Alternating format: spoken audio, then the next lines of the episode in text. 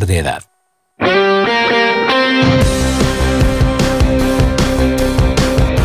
Radio Estadio Noche. Rocío Martínez y Edu Pidal. En Onda Cero.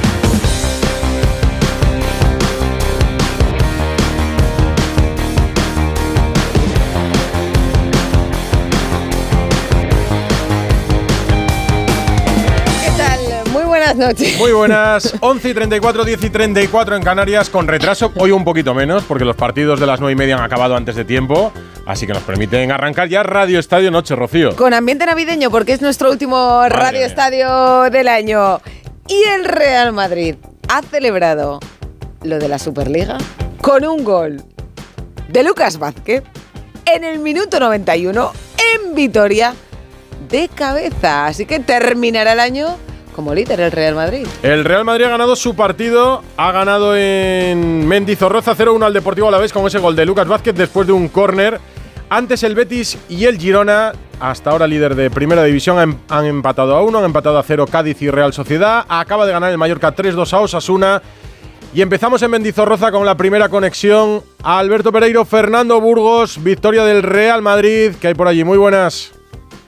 Hola, ¿qué tal? Buenas noches a todos. Yo aquí en la sala de prensa de este estadio de Mendizorroza esperando a Carlo Ancelotti. No sabemos si va a hablar algún jugador del, Real Madrid. No estaría mal que, que dijera algo Lucas Vázquez, que ha sido sin duda el héroe de un equipo que ha conseguido ganar en el minuto 91 con un futbolista menos desde el 53 cuando por una entrada a destiempo sin venir a cuento Nacho Fernández era expulsado por Isidro Díaz de Mera Escuderos. Estabais hablando de la celebración, pues mira, a mí me ha parecido, quedan 20 jornadas, estamos a finales de diciembre, toda la segunda vuelta más el partido contra el Mallorca del eh, miércoles 3 de enero, pero me ha parecido una celebración de título. Fijaros que, os- que- que- lo que os digo, porque ha sido terrible. Todo el mundo se ha ido a abrazar a Lucas Vázquez, que sin duda sale de aquí de Vitoria como el héroe del Real Madrid esta noche. ¿Qué tal, chicos? ¿Cómo estáis? Muy buenas. Hola Pereiro. Hola. No, no, es que lo decía Fernando ahora, sobre todo lo que se, lo que se ha vivido hasta hace apenas cinco minutos en el campo. O sea, el hecho de ver a Brahim salir eh, desde el, el banquillo para buscar eh, la banda derecha donde estaba Lucas, eh, que los jugadores del Madrid. hay, una- hay un vídeo, Mm. una celebración de Valverde dando vueltas por, por redes sociales que es una locura después de que marcara el. El lateral del conjunto blanco y, y eso deja evidentes dos cosas. Una, que este Madrid de la Liga no tiene nada que ver con el del año pasado. Y dos, que hace falta un central y que Nacho está sobrepasado por las circunstancias. Pues con Burgos, con Pereiro, con Roberto Bascoy, también pendientes de la actualidad del Deportivo Alavés. El Real Madrid es el líder, lo ha dicho Rocío, 45 puntos. El Alavés decimos esto, 16, 3 por encima del descenso que ahora mismo marca el Celta con 13. Monumental el cabreo de Luis García Plaza Vamos. cuando encajó el gol de Lucas Vázquez de cabeza a la salida del córner. Vamos, le En el banquillo se ha no ha roto el, ba- loco, el- ¿eh? el banquillo de un puñetazo de milagro. Y bueno, Ancelotti casi lo estrangula, estrangula con los abrazos su cuerpo técnico, claro. No me extraña. Pues esto va por varios, no me lo puedo creer. Y una conexión con Mallorca que ha ganado 3-2 en el último partido de la noche. 3-2, Mallorca 3, Osasuna 2. Paco Muñoz, Mallorca, muy buenas. ¿Qué tal? Muy buenas noches desde Somos. Alegría en la parroquia del Mallorca, los 14.198 que se han dado cita. 3 a 2 ha ganado el Mallorca. Empezó marcando Sasuna en el 7 con eh, eh, Ibáñez. eh, luego empató Nastasic en el 12. mm, En la segunda mitad marcaba Dani Rodríguez, que ha sido el artífice hoy y ha brillado porque cada balón que tocaba en saque de esquina pues creaba peligro. Llegaba el tercero de Raillo en el 62 y luego ya en prolongación marcaba Sasuna. Pero ha sido merecedor el conjunto de Javier Aguirre, que con tres partidos ganados, con tres partidos ganados le saca cinco puntos al descenso. Nos reímos, Paco. Cuando haya protagonista, rueda de prensa, nos pides paso y volvemos a Mallorca. Nos reímos. Por... Hoy hay que recordar más que nunca que estamos en directo en YouTube. Sí, sí, sí, sí, sí, que nos vean. Sí, en, en el, en- en el canal oficial de Onda Cero.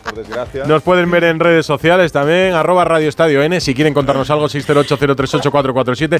Tenemos unas pintas en el estudio que estamos para foto. Porque la condición para estar esta noche en Radio Estadio Noche, como es nuestra última noche de- del año, era venir pues con, con un jersey navideño. Era la instrucción en principio y de repente aparece aquí el director de Radio Estadio, Edu García, Buenas noches. Buenas. con unas orejas de reno, con una guirnalda, como un árbol de Navidad. del- Somos un árbol de Navidad, somos una postal Pero navideña. que es que Ortego le está haciendo un vídeo. Le está haciendo un vídeo. Te voy a arruinar la vida. No tengo nada de Vamos a presentar. Ahora- 11 y 39. Sí. Ya me lo dirás. Rocío Martínez y Edu Pidal. Radio Estadio Noche. Muy rápido, porque está Ancelotti hablando. Feliciano López, buenas noches. tal? Susana Guas, buenas Feliciano, noches. el único que se ponga lo que se ponga está guapo. Feliciano, claro. Feliciano. Enrique Ortego, buenas noches. Buenas noches. Alberto López Frao, con corte de pelo nuevo. Buenas y noches. látigo, no te vemos, pero esperemos que estés también con jersey navideño. Vamos a escuchar a. Tengo un poquito triste los colores ya. Sala ¿eh? de prensa de Mendizorroza, Burgos. Es lo que hay. Sí, responde Ancelotti a cómo está Rodrigo. Creo que hemos mm, merecido ganar al final. Eh, Lucas Vázquez eh, son dos partidos que lo ponemos dentro del área porque es muy vivo dentro del área. Eh, ha marcado hoy, ha dado la asistencia contra Villarreal, es peligroso dentro del área también, o sea, es bastante, eh, es bastante pequeño. Creo que estamos muy satisfechos de, de esta noche porque ha sido una noche difícil, complicada, pero gracias al enorme eh, compromiso del equipo hemos ganado. Fernando. Hola Carlos, ¿qué tal? Muy buenas noches. Eh, Fernando Burgos en directo para el Radio Estadio Noche de, de Onda Cero. Eh, hemos visto, bueno, nada más pitar, te has ido a saludar a, a Luis García Plaza, pero he visto a tus jugadores celebrarlo. Queda mucho, ¿eh? Quedan 20 jornadas, toda la segunda vuelta, pero parece una celebración de título. Porque el partido ha sido complicado eh, y con uno menos eh, todo el mundo estaba pensando que podía ser el día que se pinchaba. En realidad este equipo tiene energía desconocidas. eh, hemos aguantado bien, jugado muy bien con 10, defendido muy bien y al final hemos tenido el premio. Ha dicho que eh, lo de Rodrigo solo cansancio.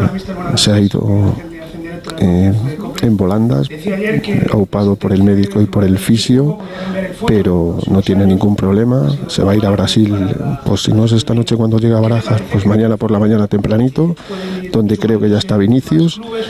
Y ahora le están preguntando a Ancelotti por la decisión del Tribunal Europeo sobre la Superliga. Es muy importante para el fútbol, para todo el fútbol, para todos los clubes. Ahora creo que hay clubes que no están tan convencidos, pero al final, por el hecho que no hay solo un monopolio a manejar eh, eh, nuestro mundo, creo que va a ser positivo. No solo, creo para todos los clubes, para los jugadores, yo creo que se puede mejorar el calendario internacional, que es lo que en este momento nos preocupa. Y creo que al final eh, el tiempo di- dirá si, que es positivo, pues yo estoy convencido que va a ser algo positivo para todo el mundo. Perdón. Toribio. ¿Qué tal, mister? Miguel Ángel Toribio, en directo con la Radio Marca.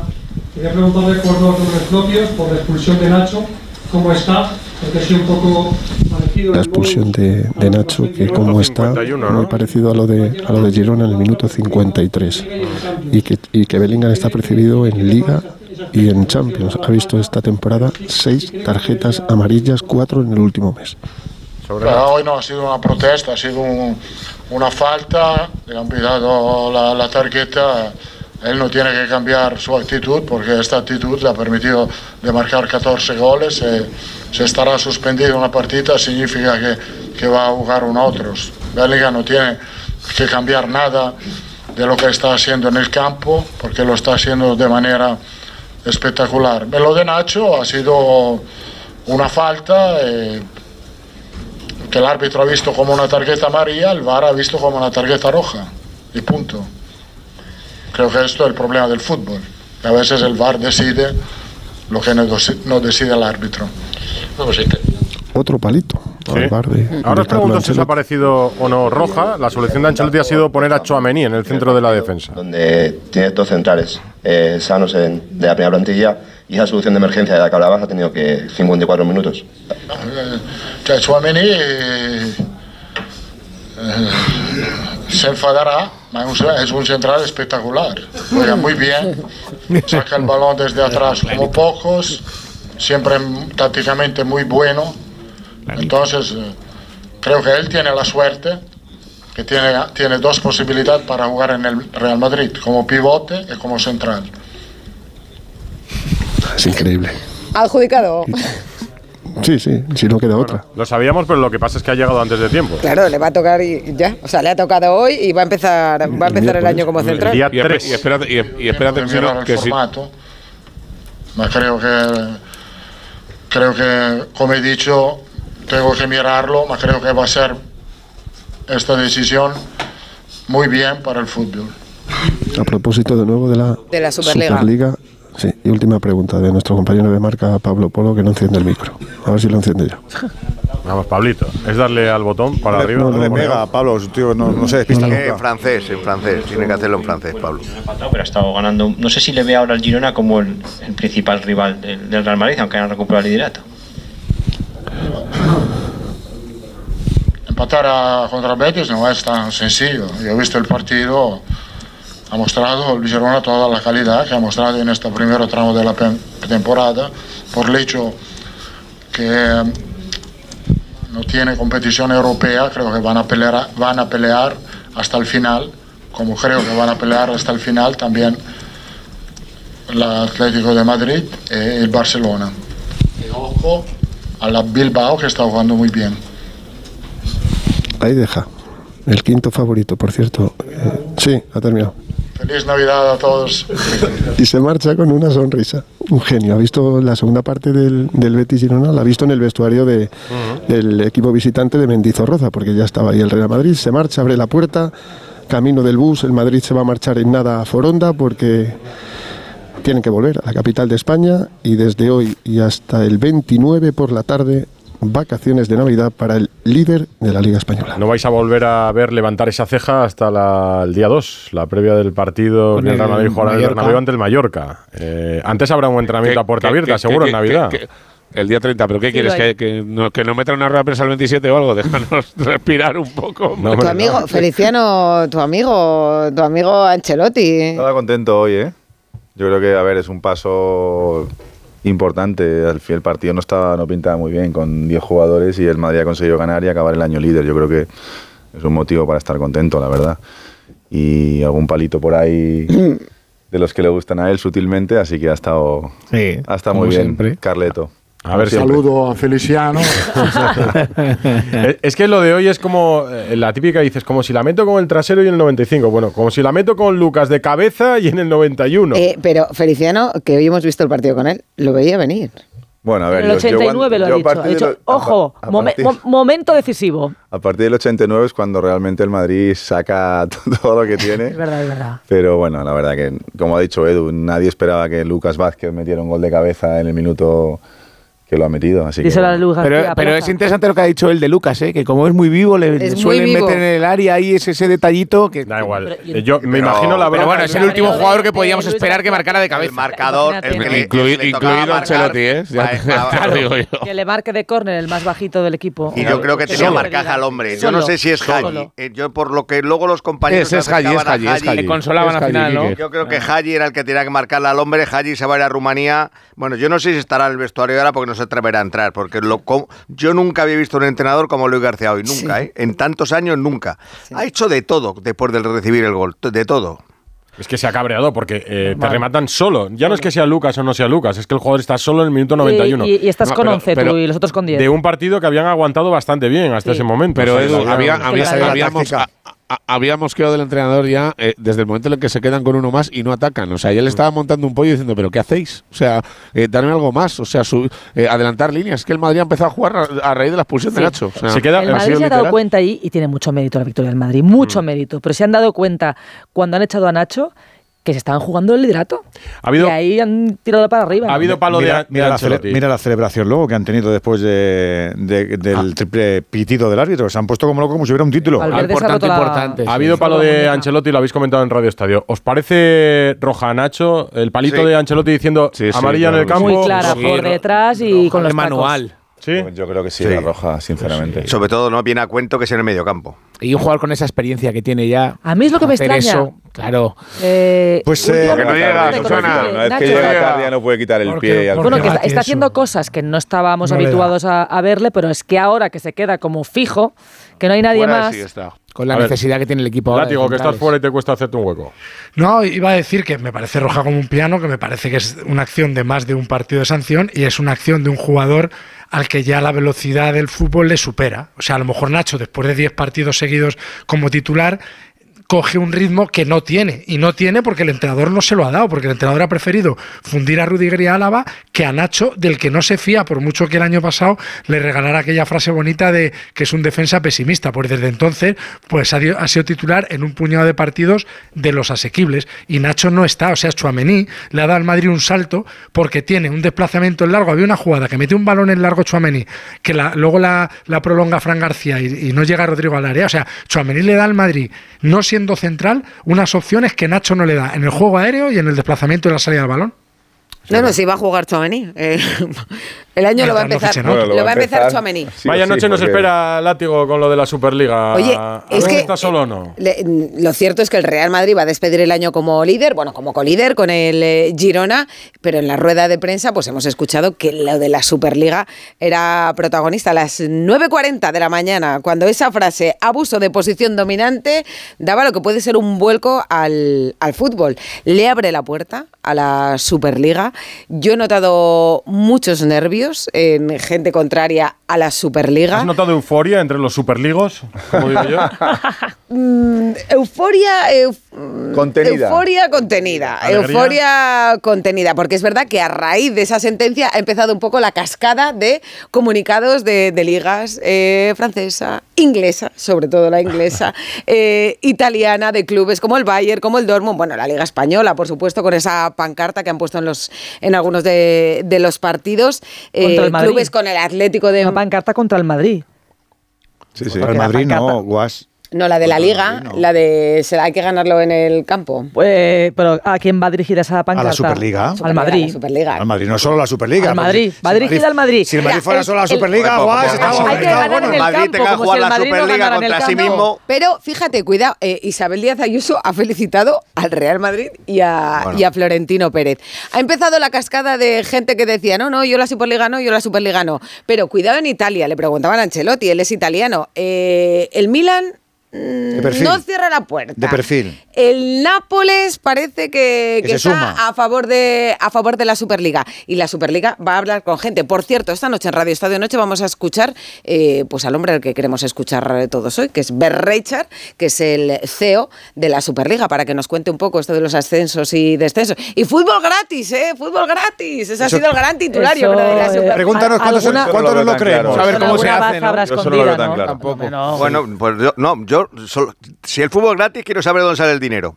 De la publicidad. Hombre, Pues, Ah, hay no, gente que está recordando los eso es árabes lo que del dice la golf. Superliga, ¿eh? No, no, no. Que se El está dinero está en la ya los árabes televisión, del vamos. golf, o en el mismo baloncesto, que va a entrar un equipo catarí. Hombre, algún sponsor tiene que haber, evidentemente. ¿Queréis meteros el ahí en mayor el ingreso tema? que tienen los clubes y en toda Europa es la televisión. Vamos a cerrar los partidos de la tarde, que ya veo que tenéis muchas ganas de hablar de Superliga. Ha empatado el Betis con el que hasta hoy era líder, el Girona, en Sevilla, en el Benito Villamarín. En el 88, ¿eh? Le han amargado, le han amargado el fin de año Lo ha también. Roberto, nuestro compañero de la web de Onda Cero, que todavía está dando saltos. José Manuel Jiménez, muy buenas. ¿Qué tal? Muy buenas. Bueno, ha estado bonito el partido, ¿eh? quizás justo el empate, ¿eh? porque es cierto que después del gol de penalti de Dopi, que el Girona dominó la situación y, y pudo hacer alguno más, eh, pero bueno, el Betis insistió en la segunda parte, apretó al final, encontró ese gol, como dice Rocío, en el 88, ese tanto de Pechela, y bueno, el Betis sigue sin perder en casa y el Girona sigue sin eh, perder a domicilio. Vamos a escuchar eh, tanto a Pellegrini como a Michel. Fuimos muy superiores, tuvimos cuatro ocasiones de gol clarísimas el primer tiempo y un penal innecesario, fue la única llegada que tuvo eh, Girona, que está pasando un gran momento, así que para mí son dos puntos que perdimos, pero muy orgullosos de la actuación que tuvo el equipo, sobre todo la intensidad del segundo tiempo, la manera de recuperar. No me recuerdo una, una oportunidad de gol clara del Girona en todo el partido. Y partían y ellos con, en, en ventaja, con, con lo bien que manejaba el balón, cuesta más. Pero creo que a excepción de los primeros 15, 20 minutos que nos costó agarrar el, el balón, después fuimos absolutamente superiores y se nos escaparon dos puntos. Yo creo que nos ha faltado algo de físico, de piernas. eh, es verdad que nos ha faltado balón. Muchas alas al, al Betis, pero tengo la sensación de que hemos hecho un gran esfuerzo, un gran partido. Aquí no había ganado nadie, hemos estado muy cerca, pero, pero bueno, se puede decir que el empate es justo, aunque es verdad que muy contento del rendimiento del equipo y, ante un gran rival lo hemos hecho un gran partido también. El Betis séptimo, 28 puntos a 7 de la Champions que marca el Atlético Madrid, que es cuarto. Y el Girona empatado a puntos con el Madrid, 45 puntos. Gracias, Jiménez. Y el Cádiz y la Real Sociedad han empatado a cero en el nuevo Mirandilla. José Antonio Rivas, muy buenas. ¿Qué tal? Buenas noches, Edu, Rocío. Bueno, pues ha sido un 0-0 bastante entretenido, incluso engañoso, porque ha habido ocasiones para los dos equipos. Y yo creo que el planteamiento del Cádiz sorprendió a la Real Sociedad de Imanol, porque quizás esperaba que el equipo de Sergio pues esperara un poquito atrás y de entrada pues le planteó esa presión eh, arriba, complicando la salida de balón de los centrales de la Real. Fruto de esa presión, pues vino una de las ocasiones más claras, la de Chris Ramos en la primera parte, un mano a mano que no supo definir y que acabó sacando Remiro. Y en el inicio de la segunda parte, quizás fue el mejor momento de la Real Sociedad, con un par de llegadas, la ocasión más clara, pues un larguero de Subimendi. En los últimos minutos, el Cádiz, con los cambios, volvió a coger un poquito de aire lo intentó, pero finalmente, pues es el quinto empate consecutivo para el Cádiz, que es verdad que acumula también 14 partidos sin ganar. Y bueno, pues la Real también ha dado por bueno el punto, lo ha hecho su entrenador, porque esto pues se le mantiene en posiciones eh, europeas y completa un inicio de temporada. Y yo creo que un 2023 completo, pues brillante para el equipo de Iman. El Cádiz es décimo, décimo séptimo, Mira, 15 se va- puntos. Oye, fuera del descenso se pasan mejor las navidades, Hombre, ¿eh? claro. la verdad que sí. Y la Real Sociedad es sexta con 31 puntos a 4 del Atlético de Bilbao. Gracias, Rivas. Un abrazo. Un abrazo. Cerramos definitivamente Cádiz y Sevilla. Quedamos pendientes de Feliz conexiones Navidad, con Mallorca y Vitoria, si hay protagonistas. ¿A quién hay que decir feliz Navidad? Pues a todo todos el nuestros mundo, compañeros hoy, claro, hay que decir feliz Navidad. ¿no? Yo les deseo mucha suerte para mañana en el sorteo. de la Amigo, amigo. eh, ¿Te sería- imaginas? Sería una feliz Navidad, la verdad que sí. No te lo imaginas. Pues alguien lo va a celebrar mañana, Susana. Los informativos mañana de Onda Cero, Antena 3 y La Sexta van a abrir con algo. Con botellas de champán y viví gente en con el décimo sexta. así, saltando. En directo. Que le tocó a un compañero de la sexta. Sí, sí, de Al Rojo Vivo, no hace mucho de eso. No, ¿Y qué hace- hizo? Un par de años o tres. No, cinco Pues años, sí. pues estaba todavía ¿Qué yo hizo, rondando por allí. ¿Qué hizo? Fue tremendo porque además había imagen de redacción que estaba una chica entrando en directo desde allí y se veía un tío que se levantaba y luego, claro, Ferreras, que está en directo, que está en directo y entró el chico, imagínate, Si os emocionado. tocara, ¿diríais algo? Le dieron día libre, claro, Sí. se fue. Sí lo diríais así en Es medio que de un es directo. Es imposible Te ha tocado el callarse gordo. eso. No. Hombre, claro que sí, tío, te toca. Dice Ah. Te vuelves loco, yo creo. ¿Tú no? ¿No? ¿Qué dices? ¿Qué Yo dices? me voy de ahí y digo que, Ha habido- que es que me ¿Te das encuentro mal y me voy al baño. Ha Es habido- cuando digo que eres un poco Ha seco. habido, ¿eh? ha habido dos deportistas, dos deportistas a los que ha tocado el dinero y no han querido compartirlo nunca eh, públicamente. Dilo tú, Eh, ya lo digo yo. ya que estás. Uno fue Juan de Ramos.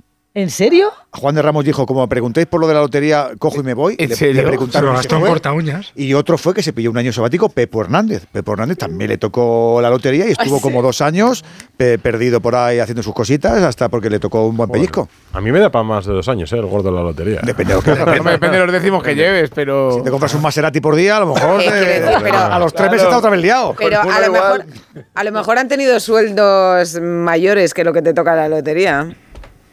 No digo que no, pero además lo que, a no, lo lo, que, mejor lo- no. lo que me estaba refiriendo a lo que decía Susana, fueron dos vinagres. Los dos fueron vinagres, porque a Pepu tampoco le gustaba hablar de eso, pero Juan de Ramos es que avisó. Es que como me pregunté por esto me voy y se fue. Estaba entrando al rayo, me parece todavía. En fin, y 57 pendientes, como digo, Un poco de de- alegría, es ¿no? que el reno de Papá Noel lo sabe todo.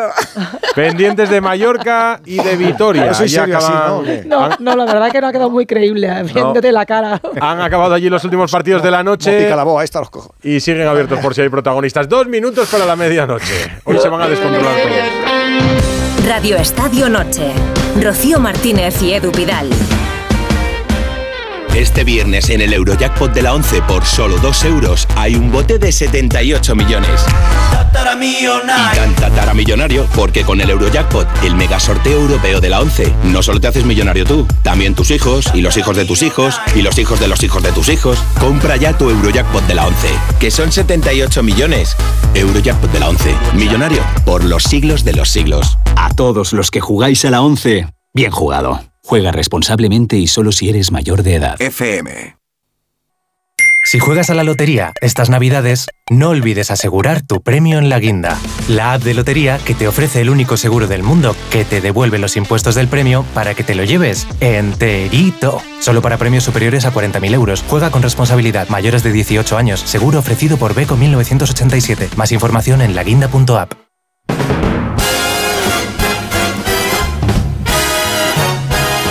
Radio Estadio Noche. Rocío Martínez y Edu Pidal. Bien, pues a mí esto me produce sensaciones encontradas, porque por un lado está bien que el TJUE, Tribunal de Justicia de la Unión Europea, ponga en su sitio la UEFA y, y acabe con estos abusos de posiciones dominantes y el cortijo que se ha montado. Pero por otra parte está la codicia exagerada de, de los equipos de la Euroliga, que ya la verdad es que uno se cansa también de todo esto. Y bueno, ya que andamos con Europa y demás, eh, puedo despedirme con...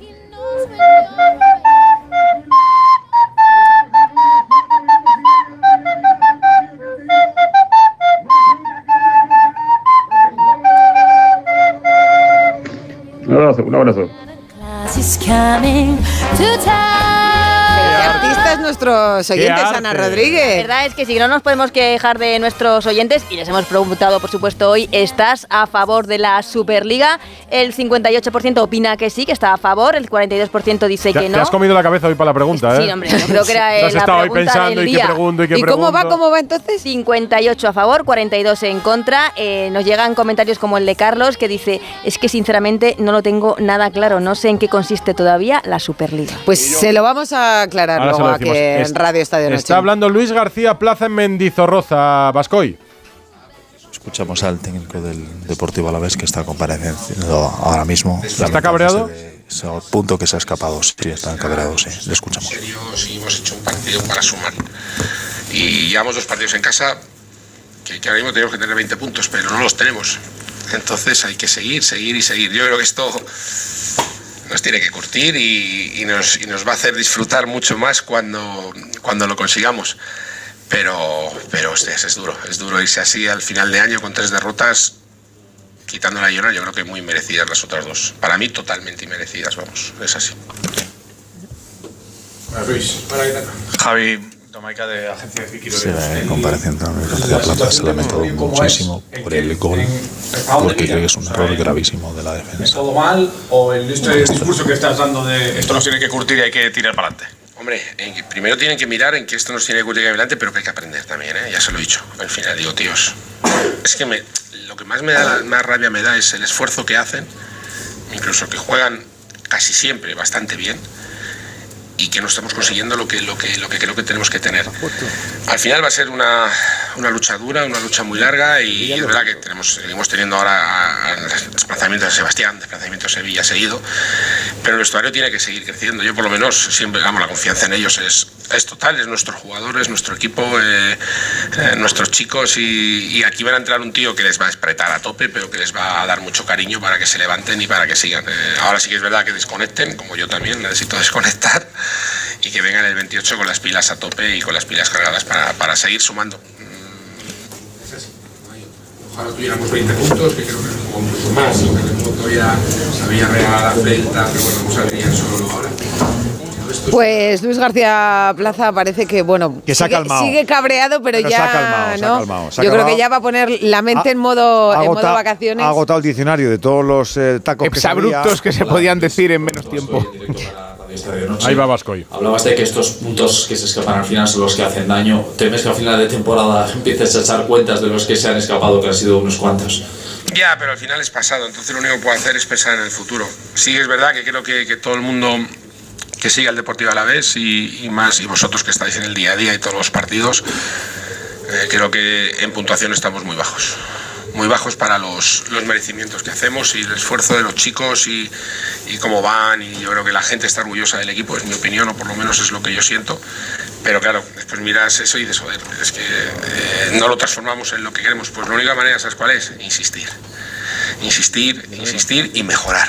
Y mejorar y mejorar. Y saber llegar a esos minutos de partido cuando no has podido ganar, porque por A o por B, lo que hemos hablado, saber sacar. Y porque para nosotros lo que digo, un equipo que se tiene que salvar como nosotros, cualquier puntaje es bueno, cualquier puntuación es buena. Buena. Hoy estaríamos todos ahora mismo, solo si metes esa jugada, como estaríamos todos? Pues en vez de a tres estarían cinco puntos por encima del descenso. Eh, le preguntaba a Fernando Burgos a Ancelotti, ¿no? Por esa celebración un poco con sabor a triunfo importante de cara al título. Hombre, está el equipo con 10, eh, último minuto, un partido que te permite irte al parón líder. O sea, al final la sensación para el Madrid es muy positiva en un partido que quizá no estaba ni mereciendo ganarlo. No. Yo, muy igualado el partido. Muy ¿eh? igualado, sí. Yo Justito. creo que era más un De partido los- de empate. los pa- sí. últimos partidos del Madrid el- en el que menos ha controlado y ha dominado el partido. Que le ha faltado control, es lo que le ha faltado, Sí, y- principalmente. Y, poco remate. Dos de Valverde en la primera parte y una en la segunda. Eso para el Madrid, tres tiros a puerta. Es muy poco, ¿no? Para lo que suele generar en, en ataque. Yo creo que la celebración también viene por quién marca el gol, cómo se produce. Luca Vázquez muy querido en la en la en el Vestuario. vestuario, en la caseta. ¿Por qué? Ah, Porque claro, claro. Digo, porque, porque es un jugador que sale en momentos determinados, que siempre está un poco a la sombra de Carvajal, que, que tiene que chuparse muchos minutos de banquillo y que lo marque de cabeza en una acción como esa fuera de tiempo. Bueno, en prolongación, no fuera de tiempo. Pues Sí, eh, los futbolistas también detectan quién es el tío cojonudo, con perdón. Y es que Lucas, pues puede ser mejor o peor lateral derecho, mejor o peor extremo, pero es un tío estupendo y por eso el Es un tío que ganado. más en el vestuario, hombre. Pues aquí con, con, Go- con, Go- con, Con Gojo, con ¿qué te pasa? también ha sido Dani Rodríguez, ¿verdad? En Mallorca, Paco Muñoz. Sí, pues aquí estoy con, eh, con el capitán, es uno de los capitanes, y de los tres goles, pues ha dado dos asistencias a balón parado, la de Nastasic en el empate, luego la de Raíl el tercer gol, y antes ha marcado el segundo, que es el lanzamiento de la frontal del área. Aquí está un gallego que seguro que va a tomar su tortilla de betanzos, hay que promocionarla, Dani, buenas noches. Buenas noches, ¿qué tal? Y, y aquí está, aquí os escucha feliz y cinco puntos por encima del descenso. Decía Luis García que el Alavés debe tener más puntos. Yo creo que el Mallorca mínimo cuatro, a Dani le vendrán a la mente. Hola Dani, buenas Bueno, noches. eh, buenas noches, ¿qué tal? ¿Qué tal? Cuéntanos, cuéntanos. Nada, que decía que, que, bueno, eh, al final todos luchamos por lo nuestro. eh, Luis García seguro que él piensa que, que puede tener más puntos. Nosotros algún partido también. Sí que es verdad que alguno eh, que hemos ganado pues quizá no merecíamos tanto, pero bueno, al final la liga te va poniendo donde, donde te mereces y hoy es un- una gran victoria, un gran partido, muy completo y muy contento. Pero que no se puede hacer más que dos asistencias y un gol, casi, ¿no? Bueno, sí, contento, contento de, de- de ayudar al equipo, de que el equipo eh, ganara pues eh, de forma segunda segunda jornada consecutiva en casa ganando y para nosotros es, es respirar ¿no? de, de- de esa zona. Lo pasasteis mal al principio cuando Aguirre, cuando le llegaron a preguntar a Aguirre por la posibilidad del descenso, de una destitución, por el, por el mal inicio. eh, ¿Sufristeis mucho? Por el año pasado sí que fue bueno para vosotros. Sí, el año Mallorca. pasado quizá eh, fue eh, muy muy bueno a nivel de puntos y, y este año pues eh, no estábamos teniendo ese acierto de cara de cara a puerta, así que en juego pues estábamos con, con buenas sensaciones, pero sí que es verdad pues que nos faltaba nos faltaba acierto y bueno, eh, el fútbol tiene estas cosas, te discuten desde, desde el primer día cuando no consigues los objetivos, pero pero bueno, hay que ser cauto y el objetivo del Mallorca siempre es estar en primera división. Os vais de vacaciones, eh, cinco puntos por encima del eh, descenso. Eh, ¿Qué os habéis dicho? Aparte de feliz Navidad, ¿no? Sí, en el siempre vestuario, es, al es final. bonito irte, irte de vacaciones ganando, ¿no? Eh, Lo hablábamos ahora en la ducha, que, que cuando ganas pues es esto maravilloso y ahora que tenemos unos días libres para disfrutar de los niños, de la familia y de estar con los nuestros, que los que estamos lejos de casa pues eh, se hace un poquito pesado, pues disfrutar de estos ¿Te días. vas a Galicia? Eh, no, me voy a la nieve, a que los niños me llevan rompiendo la cabeza con la nieve, la nieve, la nieve. Arroba Niemi. Claro, iba a decir, y, y en Mallorca no hay mucha, ¿no? ¿No? ¿Y, y dónde No, la verdad que no. ¿Dónde tienes nieve ahora ya? ¿Los Alpes? Eh, nos vamos a Andorra, nos vamos a Andorra a ver, si, Gran bueno, sitio. a ver si disfrutan un poquillo. Eh, ¿Y a la vuelta? Al Bernabéu. Y a la vuelta del Bernabéu, sí, creo que no hay, no hay mejor partido para empezar un año que, que en el Bernabéu, uno de los mejores estadios del mundo y con, muchas, con mucha ilusión, con muchas ganas de, de disfrutar de estos días, pero también de que, de que empiece. Te, te vas a encontrar a Chouameni de central. ¿Sabes que han expulsado a Nacho hoy en Vitoria? Pues no, no tenía ni idea, pero lo bueno, la verdad que juegue quien juegue, pues eh, tienen grandísimos jugadores y es un partido para nosotros eh, brutal, ¿no? Una cosa, eh, tú con 30 años creo no habías debutado en primera división. Porque la, la- 35, ¿no, Dani? No, 35 No, ahora tienes ahora, pero que 35. digo que con sí, 30 no habías debutado todavía, porque debutas en primera con el Mallorca. Con 30, Venía del sí, Albacete, con 30 sí. debuto, debuto en primera y, Pues muy y buena bueno, edad. creo que, que lo he disfrutado, lo estoy disfrutando, lo sigo disfrutando y, y cuidándolo mucho, que me costó mucho llegar. Eso, cuídalo, que Oye, además... y, ahora, claro, hablando de cuidar, ahora para estas vacaciones de Navidad tenéis instrucciones de no os paséis con los turrones o, claro, no, son Eso vacaciones... siempre, y más con 35. Y con 35 no me puedo pasar ni un poco, imagínate. Para empezar con la nieve, no, que los futbolistas no pueden esquiar. Cuidado que hay periodistas en todos No, lados, también no, en que Yo- Yo Va al leer con los un libro, yo leer- Yo a leerme un libro y mirar cómo, No, hombre, cómo o, les demás. haces el muñeco de nieve a los niños Claro, abajo, en lo que bajan de la pista. Eso también, y, eso si, también. y si eso no, también. y si te da, te da por una tentación, casco y gafas de ventisca, que lo tapan todo. Oye, una curiosidad. Nada, nada, nada. Una curiosidad, Dani. eh, hablabas de lo que se disfruta el Bernabéu ya con 35 años en primera división. En el Camp Nou, ¿había sufrido la fractura testicular de la que hablaste Sí. después del partido? Fue Sí, ahí, ¿no? sí. Que acabaste Sí, el partido. sí, fue ahí. necesario contar esto. Desgraciadamente sí, acabé el partido y, y bueno, aún tengo, aún tengo los dos. Tengo los dos. No, sí, porque. Qué dolor, es- por es- Dios. Existió la posibilidad de operarte, ¿no? Ay, no sé si lo hiciste al Sí, final. sí, me decían que sí, ¿Podéis el cambiar riesgo de tema? de llevar un golpe, sí. No, Sí, pero es tema, curioso. Les Tú tienes aquí todos, o sea, están todos los hombres de este va. estudio con una cara bueno, de. yo ya ¡Ah! hice mi trabajo. Yo tengo tres niños, ya hice mi trabajo. ¿eh? Ya no, ya no pasa nada. Bien hecho, sí, No, por eso, pero que hablas abiertamente de ello, ¿no? O sea, que no es ningún Sí, sí, secreto. No, que sí, duele. bueno, sí, Ay. duele, duele, duele bastante. Una fractura testicular, ¿qué es? Eh, Cállate, que por favor, vete ya decir. Imagínate. es una fractura.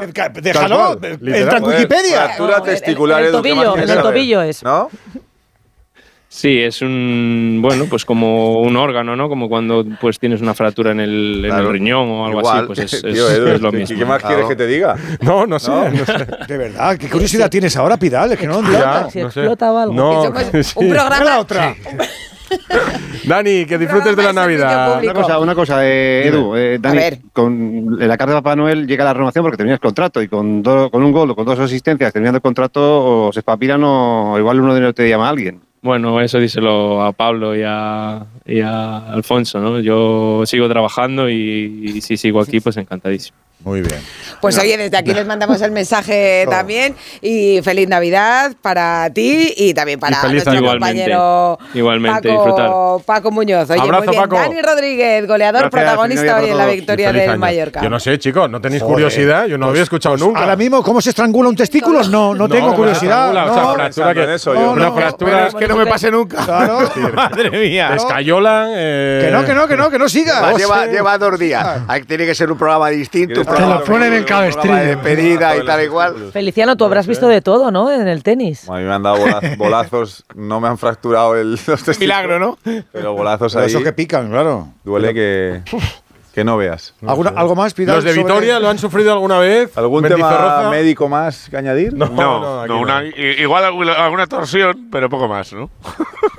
De ahí no Bueno. pasa pero nada. no pasa nada. esto No, lo- no pasa nada, Lo no. cose el doctor Martín y ya Ah, está, ¿no? por favor, no, más. Por favor. Oye, Bueno, ¿cuándo Podemos, vuelve- ya- podemos llamar a Angelito Sí. para que nos diga qué es exactamente lo de Claro, la. antes de que se vaya de vacaciones. Claro, claro. En fin, ¿va a haber más Oye, que- protagonistas o no en, en Vitoria? Ya están en el aeropuerto, vamos.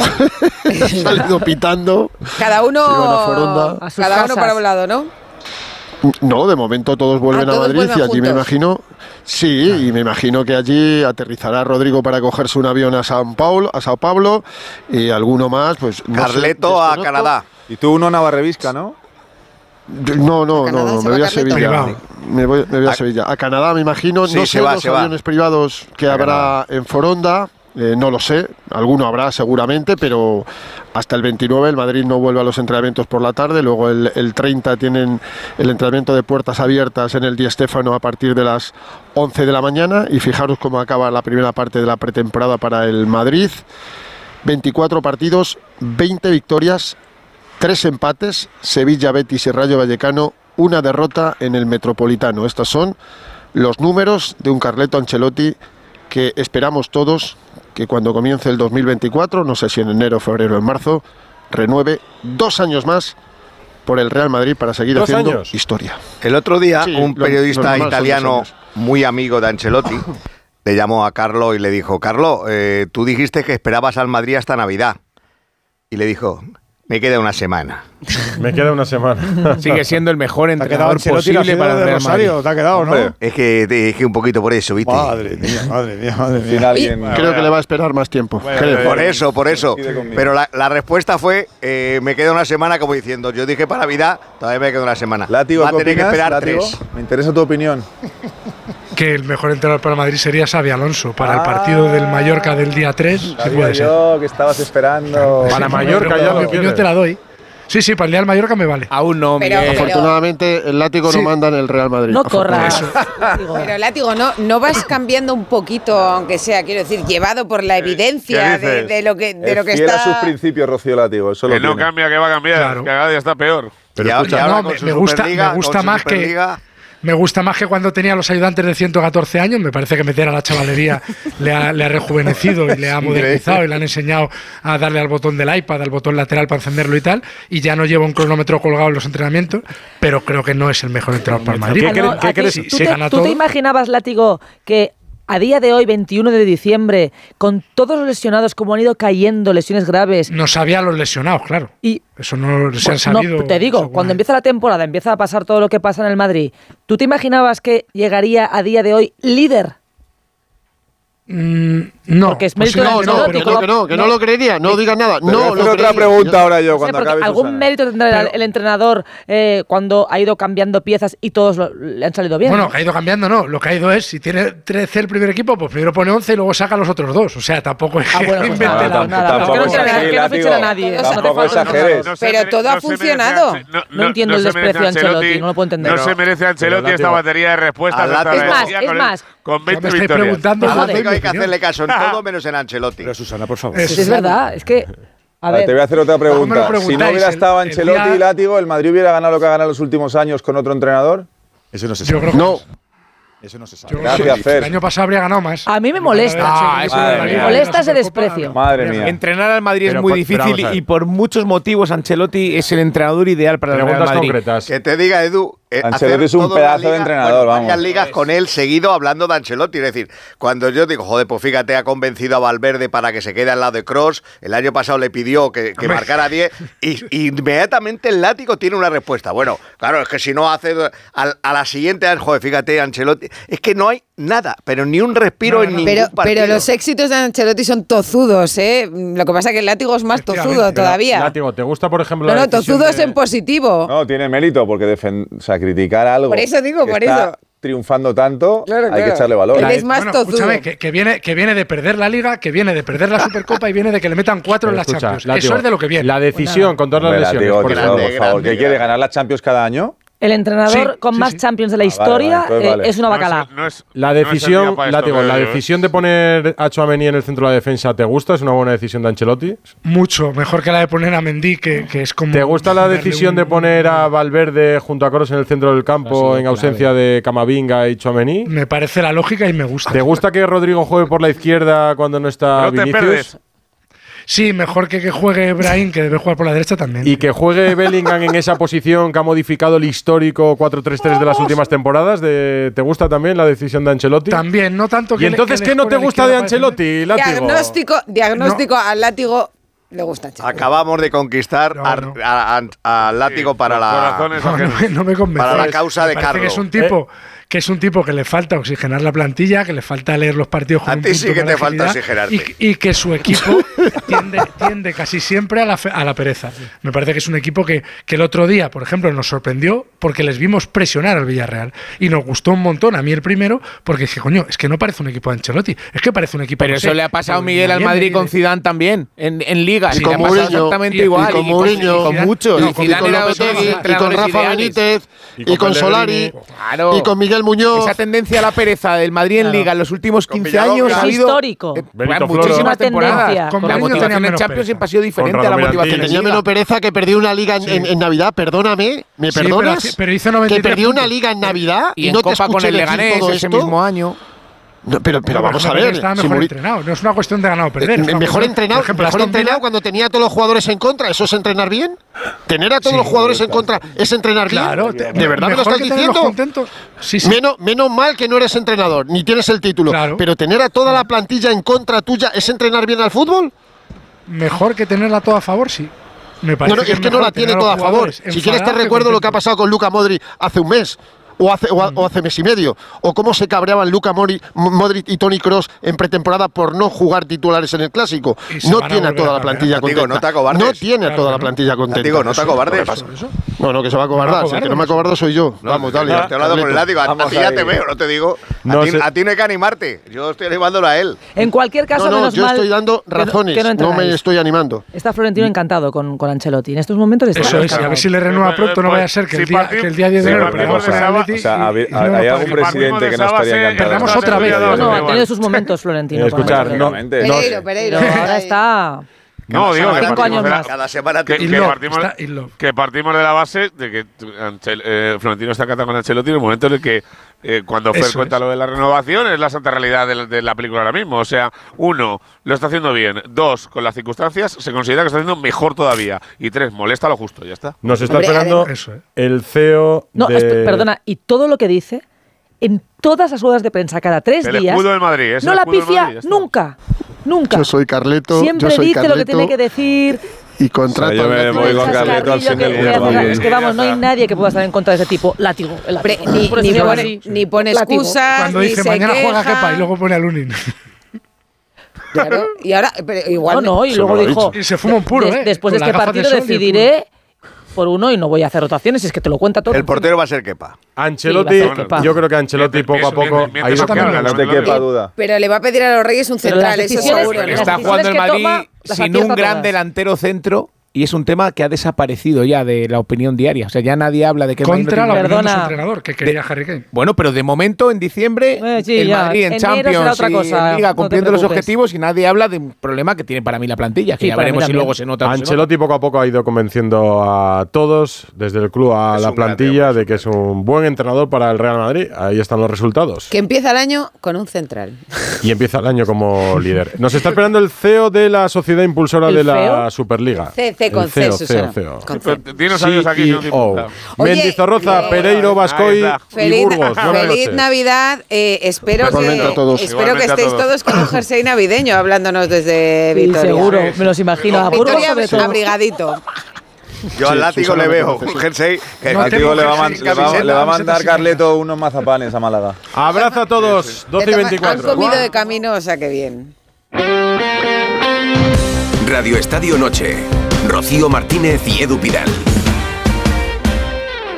Si juegas a la lotería estas navidades, no olvides asegurar tu premio en la guinda, la app de lotería que te ofrece el único seguro del mundo que te devuelve los impuestos del premio para que te lo lleves enterito. Solo para premios superiores a 40.000 euros. Juega con responsabilidad. Mayores de 18 años. Seguro ofrecido por Beco 1987. Más información en laguinda.app. Esta Navidad, nuestro equipo de campeones quiere seguir petándolo. Por eso te van a ayudar a encontrar el regalo perfecto. Y es que por ser de mi Movistar tienes hasta 5 dispositivos: tablets, smartphones, auriculares, smart TVs, con hasta un 40% de descuento para que los regales a quien tú quieras. Te mereces una Navidad mejor. Infórmate en el 1004 tiendas o en movistar.es. Nadie se ha ido de aquí sin encontrar su deseo. ¿Te has enterado? Hay un lugar mágico en el que los deseos de todo el mundo se cumplen. Solo tienes que visitar el corte inglés y descubrir cuál es el tuyo de verdad. Esta Navidad descubre qué deseas en la planta dos y medio del Corte Inglés, donde vive la magia de la Navidad. ¿Te preocupa el trabajo? Tranquilo, toma Ansiomet. Ansiomet con triptófano y asuaganda te ayuda en periodos de tensión en el trabajo. Venga, que tú puedes. Ansiomet de Pharma OTC.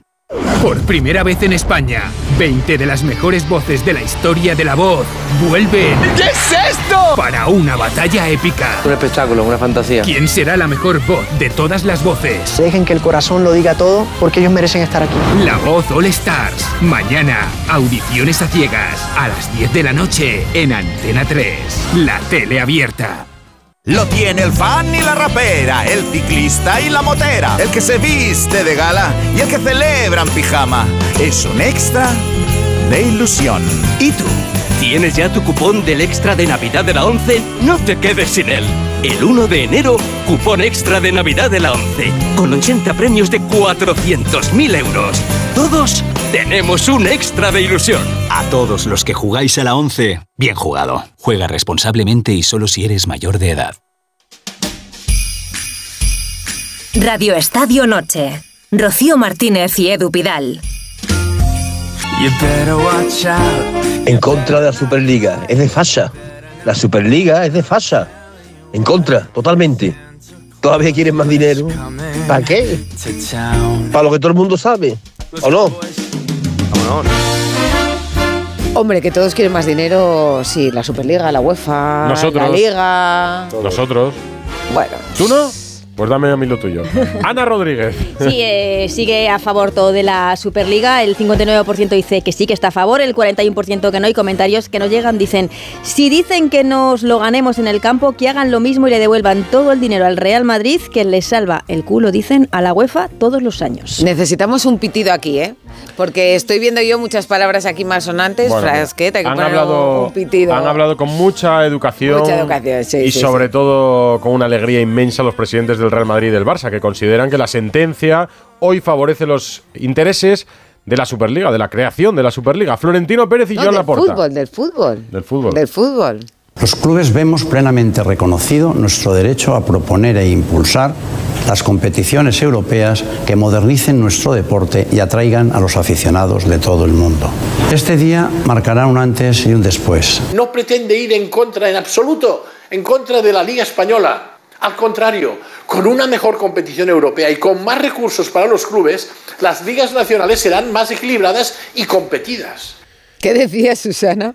No, estaba. El ímpetu, el ímpetu sí, de- Sí, estaba de- desatado, desatado. Y en castellano, además, porque hablando en castellano. ¿eh? Sí, sí, ¿Vosotros pensáis que llevan la razón, que hoy es un día para celebrar Es un éxito rotundo los de la superligos, Superliga. como digo yo? Para mí sí.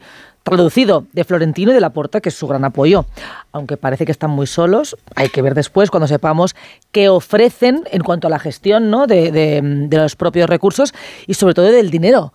Es la clave. Y un fracaso de la UEFA. Es que lo que se está sí, jugando Por aquí abuso de poder dominante. Ellos lo plantean como la posibilidad de que hoy les han dado la oportunidad de poder empezar a hablar con los clubes. No creen que Sin- sea algo malo que el Bayer, riesgo. Premier digan que no, sino que no, no, a partir de hoy Exacto. podremos hablar con ellos y podremos negociar. Yo creo y que, a ver, que la. FIFA y la UEFA no tengan el monopolio, eso es bueno. Hoy día los monopolios no tienen ningún sentido. Pero a mí, como modelo de competición deportiva, ni me seduce la, la Champions de la UEFA de la próxima bueno, eh, temporada. está- eh, a mí tampoco. Ni la, ni la idea de lo que conocemos todavía de la Superliga. A mí una competición por divisiones Bueno, pero en Europa no, no- me seduce especialmente. pero bueno, realmente, cambios, realmente Champions, Europa League y Conference es un Pero poco son también sí, difícil. pero son competiciones diferentes. Yo os voy a decir aquí, una cosa. aquí va a haber, aquí va a haber pero tres campeones La diferencia es que la Superliga las quiere meter dentro del mismo formato. O sea, al final, si tú pierdes en la Champions y vas a jugar la Europa Es- es League otra competición. y palmas en la Europa League y te vas a la Conference, al final se llamará eh, Superliga 1 o Superliga 2 o No, como, son como lo quieran estrella, llamar. Estrellas. estrella, oro y azul. Exacto, Eh, lo que quiero decir es que al en final realidad- es parecido. O sea, ver, es un claro, formato. es an- lo llaman diferente, pero es parecido. Yo creo que lo que. Eh, Lo que han querido hacer es, co- cojo la Champions, le quito la morralla, en lugar de hacer una Champions de sesenta y tantos, hago una de 16, hago una Europa League de 16 y una Conference de 32. Y ya está, es decir, han, han replicado el formato cuando la idea original de la Superliga es, hacemos una liga con los 30 mejores o los 20 mejores, divididos en dos grupos y son 30 de 15. Es decir, si es que este proyecto lleva 20 años encima de la mesa, si es muy fácil, lo único que hay que tener es la voluntad de los mejores clubes de querer, o sea, esto ahora va de di- pronunciada la justicia diciendo, ustedes pueden crear cuantas ligas quieran, porque esto hay un libre mercado y dentro de la Unión Europea ustedes pueden crear 23 ligas si quieren, es quién se viene con nosotros y quién se queda con la UEFA. Si la Superliga consigue al Madrid y al Barcelona sumarle los cuatro o cinco buenos de la Premier, no hablo de los seis, pero cuatro o cinco, el Bayern y el PSG, eh, los italianos tal, pues es jaque mate. Y si no, pues la Superliga con el Madrid y el Barça y y 10 clubes de morralla no vale para nada. Claro que no, es vale que lo que nada, no puede permitirse el fútbol europeo es una escisión, como pasó con el baloncesto en el No, año no, sí se 2000. lo puede permitir, porque habrá un momento. Sí, pero el interés no es el mismo. No vale lo mismo la Superliga si no están todos tampoco, Miguel. Claro que no, pero- Claro. pero, lo- la- se trata de que al final eh, todos van a ir donde haya mayoría de buenos. Y sobre Pero, todo, no, aquí donde había- haya- Todos van a ir Digo, donde haya más la- dinero. Aquí, aquí Exacto, había algo, eso pero, había algo, eh, había algo con lo- a lo que que no nadie, escucha, había algo a lo que nadie se quería vincular y era a lo de competición cerrada. Claro. Porque eso en general a los aficionados no les gusta. Es normal. Hoy la Superliga, después de esta sentencia, ha lanzado tres mensajes, que es donde ha puesto el foco. Uno, fútbol gratis para los aficionados. Eso no me lo creo. Bueno, bueno, pero es que ¿te lo puedes creer o no te lo puedes Hombre, creer? no, pero bueno, yo, yo no me lo creo. Es imposible hacer un fútbol sin televisión. no, no, sin televisión, no, no, no. En una pla- ellos hablan de una plataforma por streaming donde habrá tanta gente viendo el fútbol que eso se pagará con la publicidad. El segundo mensaje es una liga abierta, hablan de meritocracia y el tercer mensaje, no van en contra de las ligas domésticas. Esto es compatible con las ligas domésticas.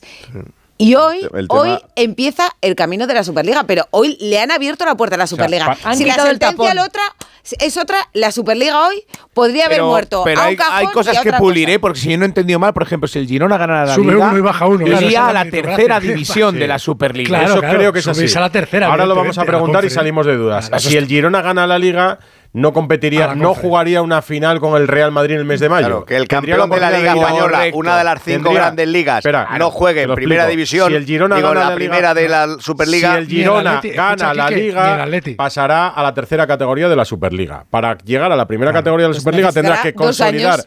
Su posición en la tercera categoría, ascender a la segunda y A mí acabar eso no me gusta. en la primera categoría de la No, Superliga. no, tendrá que ganar Para la, mí, la Liga Azul el Vale, y luego mensaje, pero- meterse lo que- como lo el que que, creen- asciende a la Liga Oro. Lo que creen dentro del Real Madrid, lo que cree Florentino Pérez es que siempre se tiene miedo al inmovilismo, a la novedad, siempre. Pero las ligas y las competiciones han ido cambiando a lo largo de los años. Hay un día en el que el Real Madrid se planteó crear una competición europea y creó la Copa de Europa. Y hay un momento en el que pensaron No, que, se que le los ocurrió al equipo.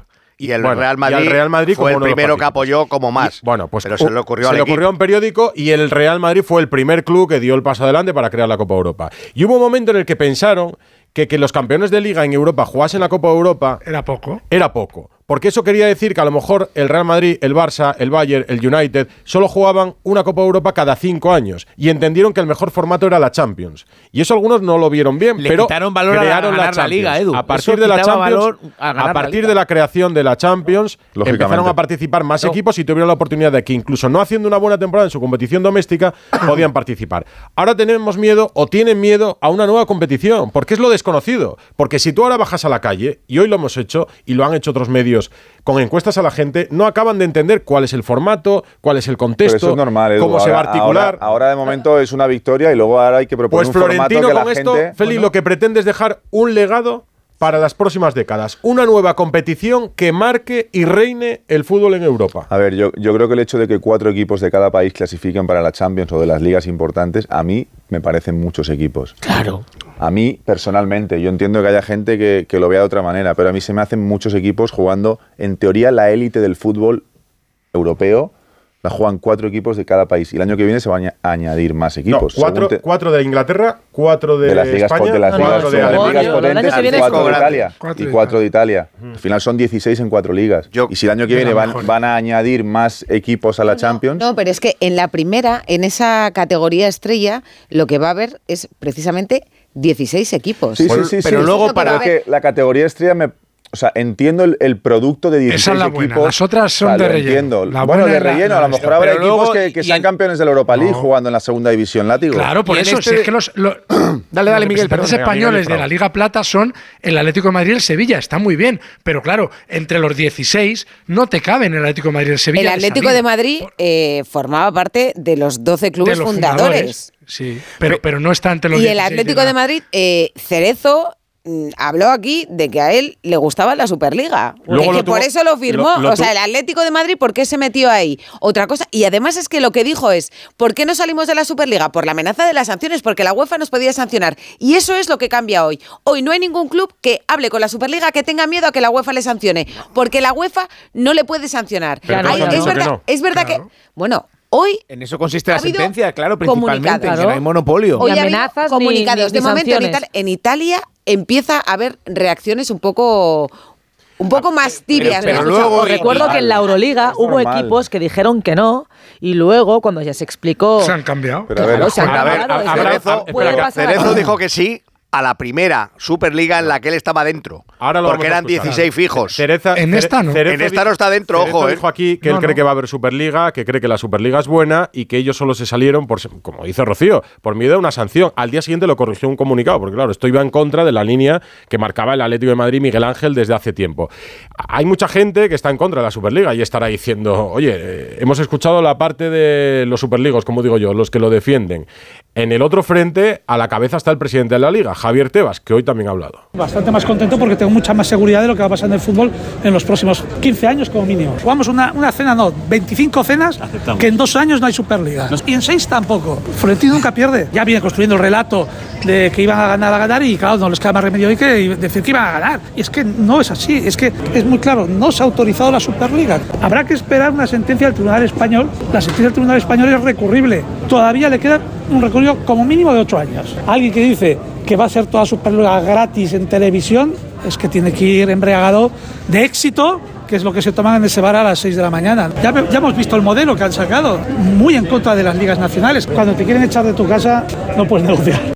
Está, está un- bastante desafortunado, desafortunado. Tebas con ese tema de esperar embriagar. un poquito de con más las nivel, de la ¿no? Del, No, del pero es presidente que- de la liga, ¿no? Eh, es que no solo, no solo es que lo diga en un canutazo que dices, a veces igual las palabras, bueno, que yo creo que lo llevaría preparado, es que en un tuit también hablaba de eso. Y yo creo que el representante del fútbol, eh, de la, del fútbol español, de las ligas, eh, de la Liga Española, no puede. No puedan entender que en van borrachos términos, a la hora en de- esos claro, términos. o sea, es que- Pero, Edu, hablabas un poco ¿no? del miedo de la gente. La gente efectivamente no sabe, no sabe cuáles son los criterios para entrar en la Superliga. Pero aquí hay otro miedo.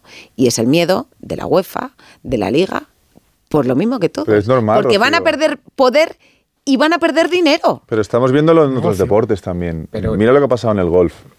Que llegan los saudíes, ponen el dinero, al final todo el mundo... Pero aquí hay una diferencia. Aquí es, Sí, sí. eh, es en Europa, que es Sí, donde es me el fútbol refiero- más Me fuerte. refiero a que estamos viendo que el deporte en general y, y- y las instituciones que lo gestionan son modelos muy antiguos, que a mucha gente les parece que no están adecuados a, a cómo está el mundo de hoy en día, televisivo, etcétera. Entonces hay mucha gente que está en contra de cómo está gestionando algunos deportes. Incluso muchos deportistas que, que participan están en contra y muchos han ido a jugar el LIV, obviamente por dinero, pero también porque son instituciones antiguas. Por ir contra el orden establecido. No, no solo por ir contra el orden establecido. Ahora, hoy en día, también el deporte, las, las audiencias, hay muchas cosas que han cambiado, Edu. Yo cuando Florentino dice que la gente no ve el fútbol, tiene razón. Y en el, en el mundo del tenis también está pasando. Y la gente también tiene miedo de cambiar. Cuando llega una cosa tan que, que rompe tanto lo establecido, la gente ahora tiene miedo. Es normal. Yo no digo que esté, yo no estoy a favor absolutamente de la Superliga, pero sí hay cosas que entiendo de los que están a favor. Y sobre todo de Florentino, de algunas cosas que ha dicho de la tele.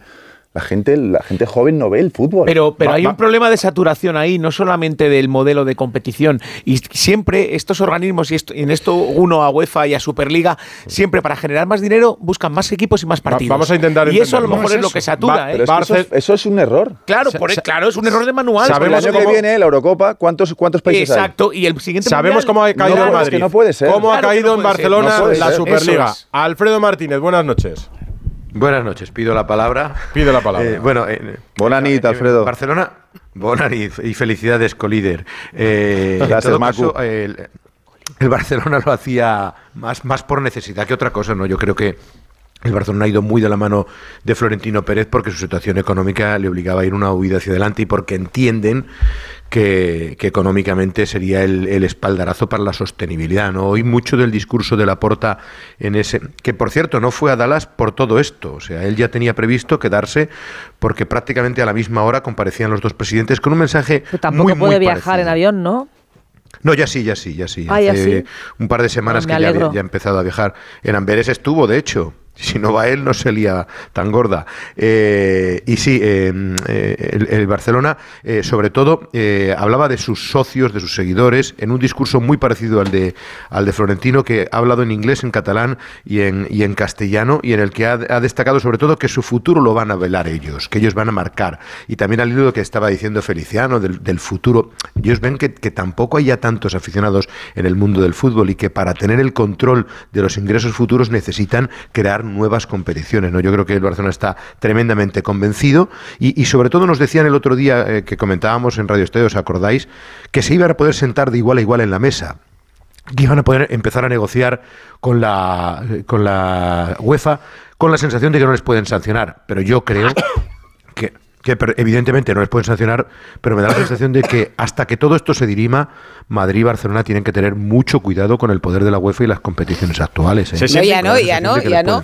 Ahora no, no, Bueno, no les pueden ¿cómo que no? sancionar, ya, no, no. no, no, sancionar, Rocío, no me pero refiero. le pueden hacer- me refiero, pueden hacer toda me la refiero a los a arbitrajes, siguientes partidos. a los sorteos. a Vamos, mil yo no apostaría porque- ni un euro por el Madrid este año en la Copa Europa. Yo tampoco. Una pregunta de Madrid a Igual la Barcelona. Superliga habla con los, árbitros. Una pregunta de Madrid a Barcelona, Alfredo. Pero ¿El, no Barça se siente incómodo en esa, digamos, posición secundaria eh, que, que ha asumido respecto al Real Madrid Florentino, al que todos ven como el líder de la Superliga o no? Bu- Bueno, hay gente que no lo entiende. Hay gente que cree que hay sumisión y que, que todo es eh, bajo el eh, paraguas de, de Florentino y evidentemente eso tampoco es que guste. Lo que pasa es que en este aspecto Laporta siempre ha ido de la mano de Florentino y entiende que la iniciativa que tomó era el bien común y lo mejor para todos, ¿no? Pero evidentemente no es lo que más gusta, ¿no?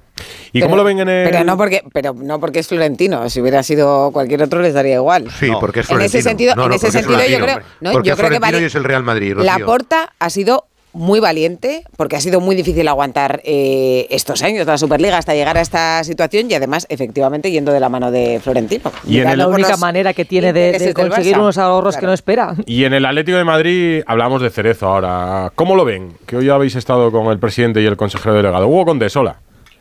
¿Qué tal? Buenas noches, Edu. Buenas noches a todos. Bueno, pues el Atlético Madrid ha sido el primero de todos los clubes que se ha posicionado en contra de la Superliga y que ha salido públicamente en un comunicado oficial. ¿Qué os gusta un comunicado oficial del Atlético Madrid? Bueno, pues lo ha hecho hoy. Eh, y como digo, ha sido el primero, antes que el Manchester, antes que el Bayern, antes que el City, antes que todos.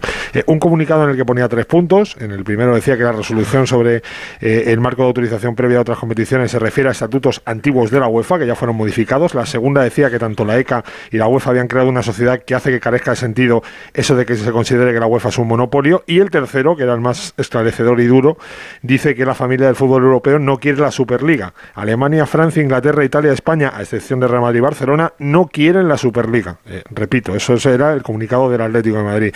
Eh, Atlético de Madrid, como decíais antes, es uno de los 12 clubes pioneros y que se tiró, como escuchábamos, por posibles represalias de la UEFA. ¿Qué ha cambiado? Pues hombre, que Miguel Ángel Gil eh, sea el único eh, eh, el único español eh, dentro de la UEFA ahora mismo en el organismo y que sea también un cargo importante en la ECA, entiendo que eh, es determinante para que el Atlético de Madrid haya cambiado tanto de opinión en este tramo. Mira, Martín Balbuena, que es un sabio, me decía también John Rang hace un año. Decía que absolutamente nunca iba a jugar el Leaf.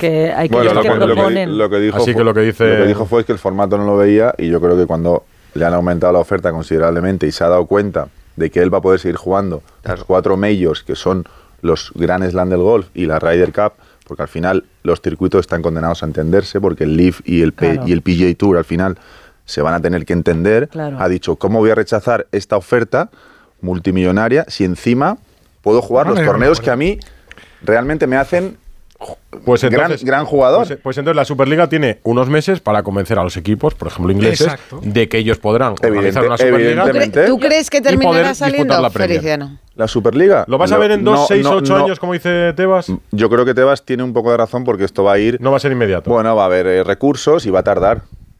El tema es. Bueno, recursos a la sentencia de hoy no puede haber. No, no, no. No, Esa sentencia lo que, no hay comités, lo que hace es que están hoy, condenados pero- a entenderse en un Claro, yo, futuro. yo también lo Eso creo. es lo que yo creo. Y lo Y- que y sería luego- más... negociar, a sentarse los dos, Eso. porque dos Es imposible crear no puede dos. haber. No hay, no calendario, no no hay- Ahí sería no, una pena terrible. Muchos espera, clubes. espera, que no se escucha. No, no, hay clubes, no hay ¿Cómo, clubes. ¿Cómo provoca la Superliga? eh? No hay clubes para tener dos grandes superligas. No, No, hay no hay ni calendario, ni hay Y tiempo, restar no hay valor a las dos. Claro, Ah, decir, no tendría los ingleses depende- tienen un problema. Primero, no son europeos, eso, es lo primero. Y lo segundo, tienen firmado con su gobierno un acuerdo que nunca jugarán la Superliga. Lo tienen firmado. Eso es verdad. O sea, que son, estamos hablando de los Los ingleses. ingleses, pero- hay, había equipos que tenían firmado también. Sí, no, sí, ¿y pero cuántos equipos posterior. al, principio, al principio se unieron al salió proyecto John luego de cuando una de sus vieron las juergas. represalias de la de la UEFA se echaron para atrás. Claro. Eso, tam- eso también es. Si crees en el proyecto, crees. No, no digas sí Claro. creo en el proyecto y Pero cuando ves que te van a todos- sancionar, Cuidado, te tiras Feli, para atrás. se echaron para atrás, todos ¿no? Que, que, que no, no, pero vamos a una cosa. Es que entró Boris Johnson a- reacción- Entró Johnson y dijo, oye, o sea, porque sobre todo la Premier lo que no quiere es que le quiten dinero a la Premier. Alfredo. Sí, eso es lo que No, buscan todos. reconocemos todos Vamos a ver, que reconocemos todos que no esperábamos una reacción tan tibia del resto de los equipos. O sea, eh, con todo en caliente, muchos de ellos, el Bayern de Múnich, equipos de muchísimo peso, han sido tremendamente rotundos. No va a ser ca- fácil cambiar ser esta fácil. moneda, ¿no? Inglaterra No es un fácil. país Much- diferente. Mucho dinero. Mucho dinero, como decíais antes, pero no va a ser fácil. O sea, la carrera empieza solo con dos equipos. Rummenigge Vale, siempre ha sido va- muy vale. contundente Tienen que en acabar contra, ¿eh? negociando los dos Sí, y sí. apunta a que Pero la no UEFA fácil, no es debe fácil, pasar ¿eh? a ser Aparte- organizadora de la competición, pero que no maneje la venta de derechos, que eso lo hagan los Ya, clubes. pero es que, claro, es que el argumento, ¿por qué es la Superliga? Porque es como nosotros ponemos los estadios, ponemos la gente, ponemos es que- los futbolistas y la pasta se la queda la UEFA y la reparte como quiere el y nos reparte va lo a que cambiar quiere, claro. y no sabemos cómo. Vamos a intentar responder a algunas de las preguntas, No, no, que como nos decía las antes, va a re- con el CEO de la sociedad que impulsa la El Superliga. CEO de la Superliga. Oye, os dejo ya con los jerseys navideños que podáis disfrutar del resto de la noche de camino a casa. de Podemos llevar el Os podéis llevar cava. todo lo que hay. De lo que hay aquí os podéis Favorecen llevar lo que bastante, queráis. ¿eh? ¿Sí? ¿Te gustan, Alfredo?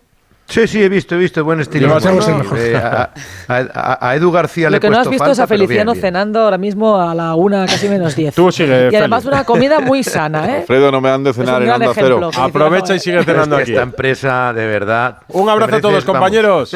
Buenas noches, Oh, feliz, feliz Navidad. Navidad a todos. Navidad. Abrazo. Radio Estadio Noche. Si juegas a la lotería estas navidades, no olvides asegurar tu premio en la guinda, la app de lotería que te ofrece el único seguro del mundo que te devuelve los impuestos del premio para que te lo lleves enterito. Solo para premios superiores a 40.000 euros. Juega con responsabilidad. Mayores de 18 años. Seguro ofrecido por Beco 1987. Más información en laguinda.app. Navidad. Un beso. Otro para ti. Te mando un beso. Nunca nos habíamos dado tantos besos como en los últimos 100 años. Si la tecnología nos ha permitido conectar como nunca la vida de las personas, imaginémonos todo lo que seremos capaces de hacer en los próximos 100. Telefónica, imaginémonos. Radio Estadio Noche. Rocío Martínez y Edu Pidal. Pues algunas de las preguntas que estábamos teniendo en el debate, en la tertulia, en el análisis, nos las va a responder Ber Reichard, que es el CEO de la sociedad que impulsa la Superliga, Rocío. Vamos, el hombre que tiene todas las respuestas a las preguntas que nos hemos hecho hoy aquí. Ver, buenas noches. Hola, buenas noches, ¿qué tal? ¿Qué feeling tienes después de esta decisión del Tribunal Europeo? Bueno, el feeling de que hoy es un día importante, eh, un día para estar satisfecho y que el Europa de las libertades eh, no se ha olvidado del fútbol. ¿Cuándo va a ser realidad esta Superliga? Um, eso es difícil de especular. Nosotros queremos salir cuanto antes, pero ahora tenemos que seguir y extender el diálogo que hemos empezado con los clubes para ofrecerlos más, más detalles a, a la competición que tenemos previsto, que es na- ni da- nada más ni nada menos que la mejor competición de fútbol del mundo, eh, concretarla, eh, recoger también sus contribuciones, porque lo que hoy hemos presentado es una propuesta que hacemos a los clubes, a los mejores clubes de Europa. Um, y también tenemos un reto importante eh, en cuanto a Unify, la plataforma para los aficionados que también hemos presentado hoy. Bueno, ese ha sido el gran titular hoy, ¿no? Fútbol gratis. ¿Y eso cómo se hace? Um, yo creo que el mejor fútbol, y estoy convencido de su fiabilidad, el mejor fútbol tiene la capacidad de unir más gente que cualquier otro deporte. Es el único deporte realmente global y el mejor fútbol se juega en Europa. Y uh, en ese caso, y quizás solo en ese caso, um, puedes alcanzar una cobertura que te permite, a través de publicidad, uh, refinanciarlo y eh, de eso estamos convencidos y en eso nos apoyan también los inversores que nos ayudan a lanzar esa plataforma. No tengáis ninguna duda que sea totalmente gratis para los aficionados. Te voy a poner el sonido, eh, ver que habrás escuchado de Javier Tebas, que es el presidente de la Liga, esta mañana en la toma de posesión del secretario de Estado para el Deporte sobre esto. que el fútbol de la Superliga va a ser gratis, tenía que ser un ambiente muy festivo. Y no sé si borracho o de que cualquier cosa, pero muy festivo tenía que ser para decir tal barbaridad, porque eso es engañar a la gente.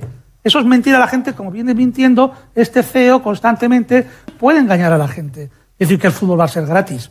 No se puede decir que es una competición abierta cuando no es una, no es una competición abierta de competición europea. ¿Te molesta al fondo las formas o, o todo? No, tengo, tengo cierto no sé, entendimiento, compresión de que hoy en día ha caído el monopolio, ha caído el establishment del fútbol, em, ha ganado la libertad de los clubes de decidir su propio futuro y habrá gente que pierde su privilegio y se siente muy incómodo. Pero lo que es bueno para los clubes y para sus aficionados tampoco puede estar mal para las ligas, porque las ligas, al fin y al cabo, componen, um, los clubes componen la liga. Por lo tanto, sobre las formas no vamos a tener que eh, debatir sobre la fiabilidad de ese proyecto audiovisual eh, y también he pasado toda mi, mi carrera en eso. Um, estoy absolutamente convencido y tenemos todos los apoyos necesarios para garantizar la fiabilidad del proyecto. No hay dudas. ¿Habéis empezado a hablar ya con clubes? Decías, eh, hablabas antes ya de, un diálogo. ¿Hoy mismo habéis empezado a hablar con algún club? Porque, claro, la Liga Italiana, la inglesa, la francesa, el Bayern, el Dortmund, el Atlético, eh, la Liga Española, con pancartas incluso en, en los partidos, han dicho que están en contra. A ver, hablando de pancartas, hay que decir que han recuperado y reciclado la campaña de hace dos años, um, eh, Gain It on the Pitch o Gánatelo en el campo, uh, iba, iba dirigido al concepto de miembros permanentes que hemos um, eliminado y, dejado atrás. Um, parece que no quieren ni estudiar ni echar un vistazo a las nuevas propuestas de una competición totalmente abierto y meritocrático. Em, quien quiere cerrar los ojos ante esa propuesta, que lo haga, pero los clubes en Europa no lo hagan. En el momento que, y hoy es el primer día, en el momento que descubren y sean conscientes de que ha llegado un tiempo nuevo y ya no pueden estar sancionados y pueden libremente organizar entre ellos con los demás clubes en Europa la competición y gestionarlo igual que lo hacen en cualquier liga doméstica, van a aprovechar esa oportunidad histórica. Nadie, em, si tiene elección, elige un monopolio con mano de hierro. Pero en Inglaterra incluso se plantean hacer una ley para prohibirles a sus equipos participar en otras competiciones. ¿Por, qué crees que han salido todos tan rápido a decir que, que no están con la Superliga. No, de algunos sabemos incluso que ha habido había mensajes que, forzados.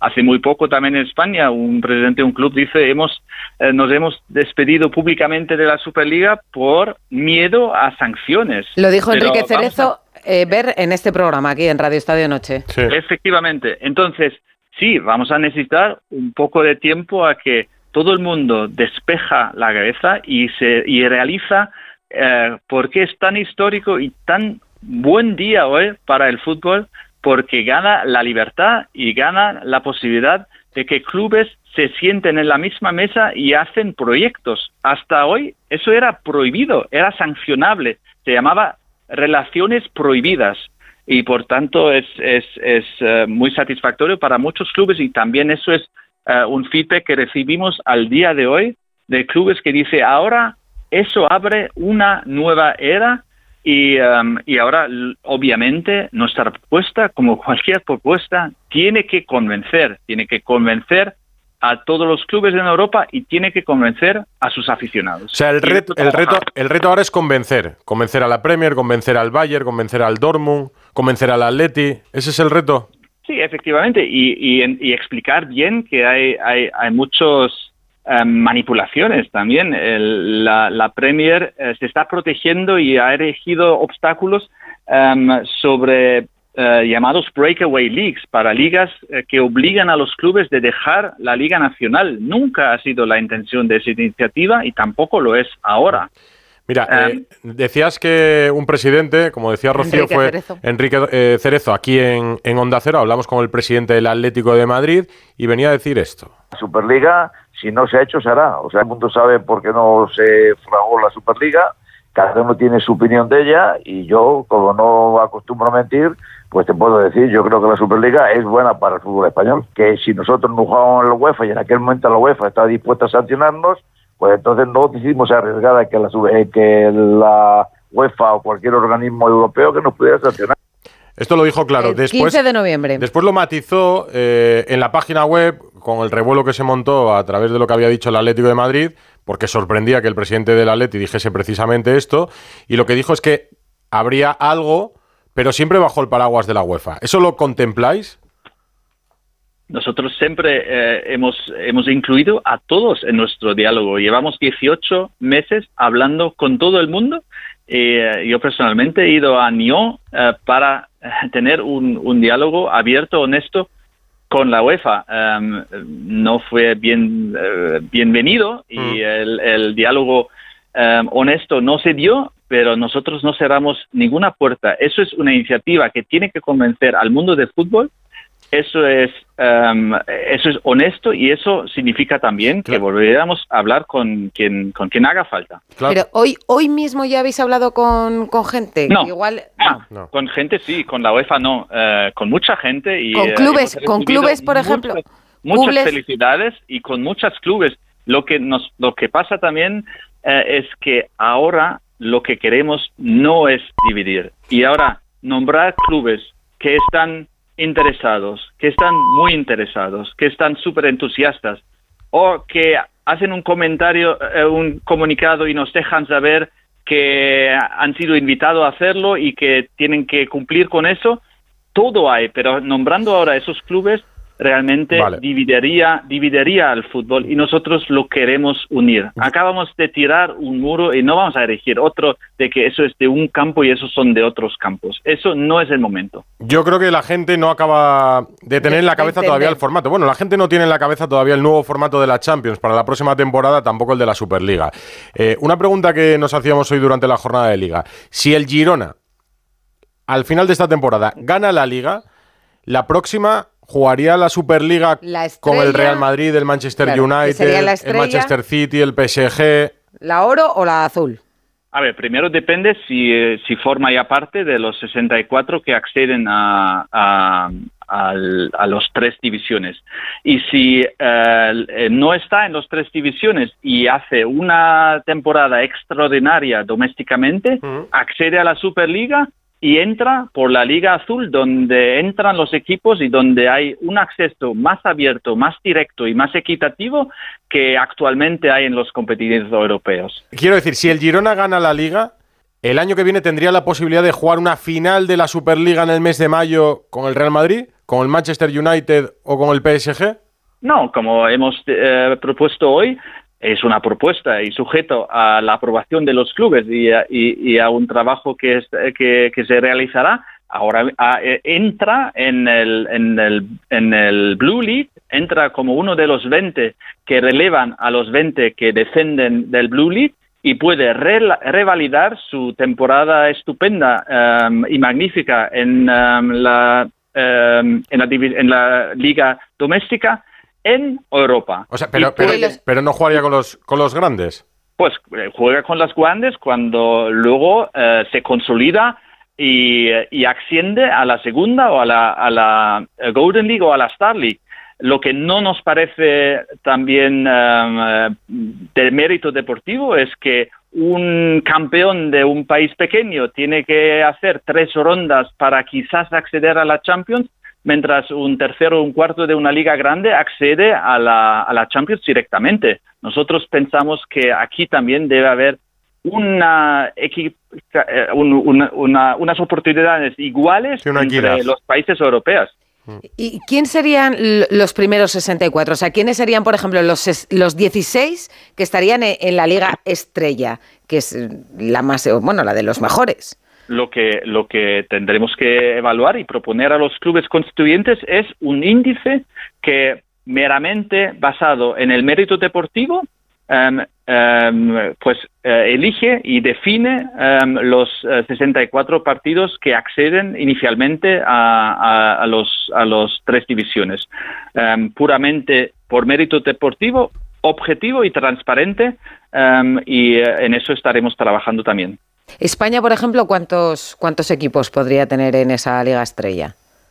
Pues eh, si usted, si, si queréis echar un vistazo a lo que actualmente es, el índice eh, de coeficiente UEFA, se puede, se puede ver en, en, en Google.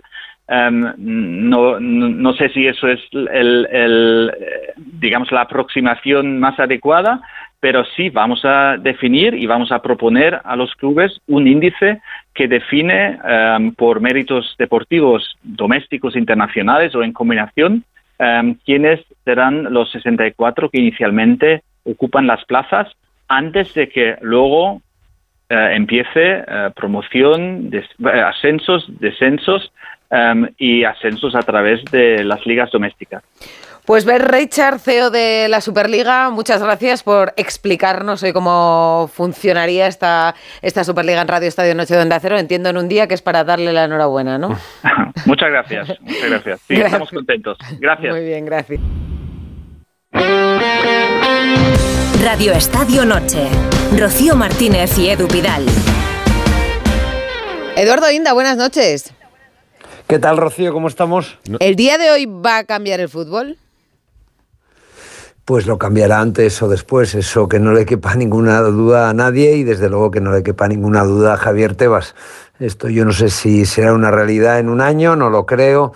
En cinco puede ser, en diez, pero antes o después esto, esto saldrá adelante porque al final la realidad y la lógica y el sentido común se acaban imponiendo y luego pues no puede ser que un equipo como el Real Madrid que tiene un presupuesto de casi mil millones pues tenga que jugar contra el Alavés eh, con todos los respetos para el, Alavés no es decir eh, la Superliga tiene que ser la NBA del fútbol y eso pues eh, solo se puede hacer con un torneo de esas eh, características ¿Crees que lo más difícil, Inda, va a ser convencer a los ingleses?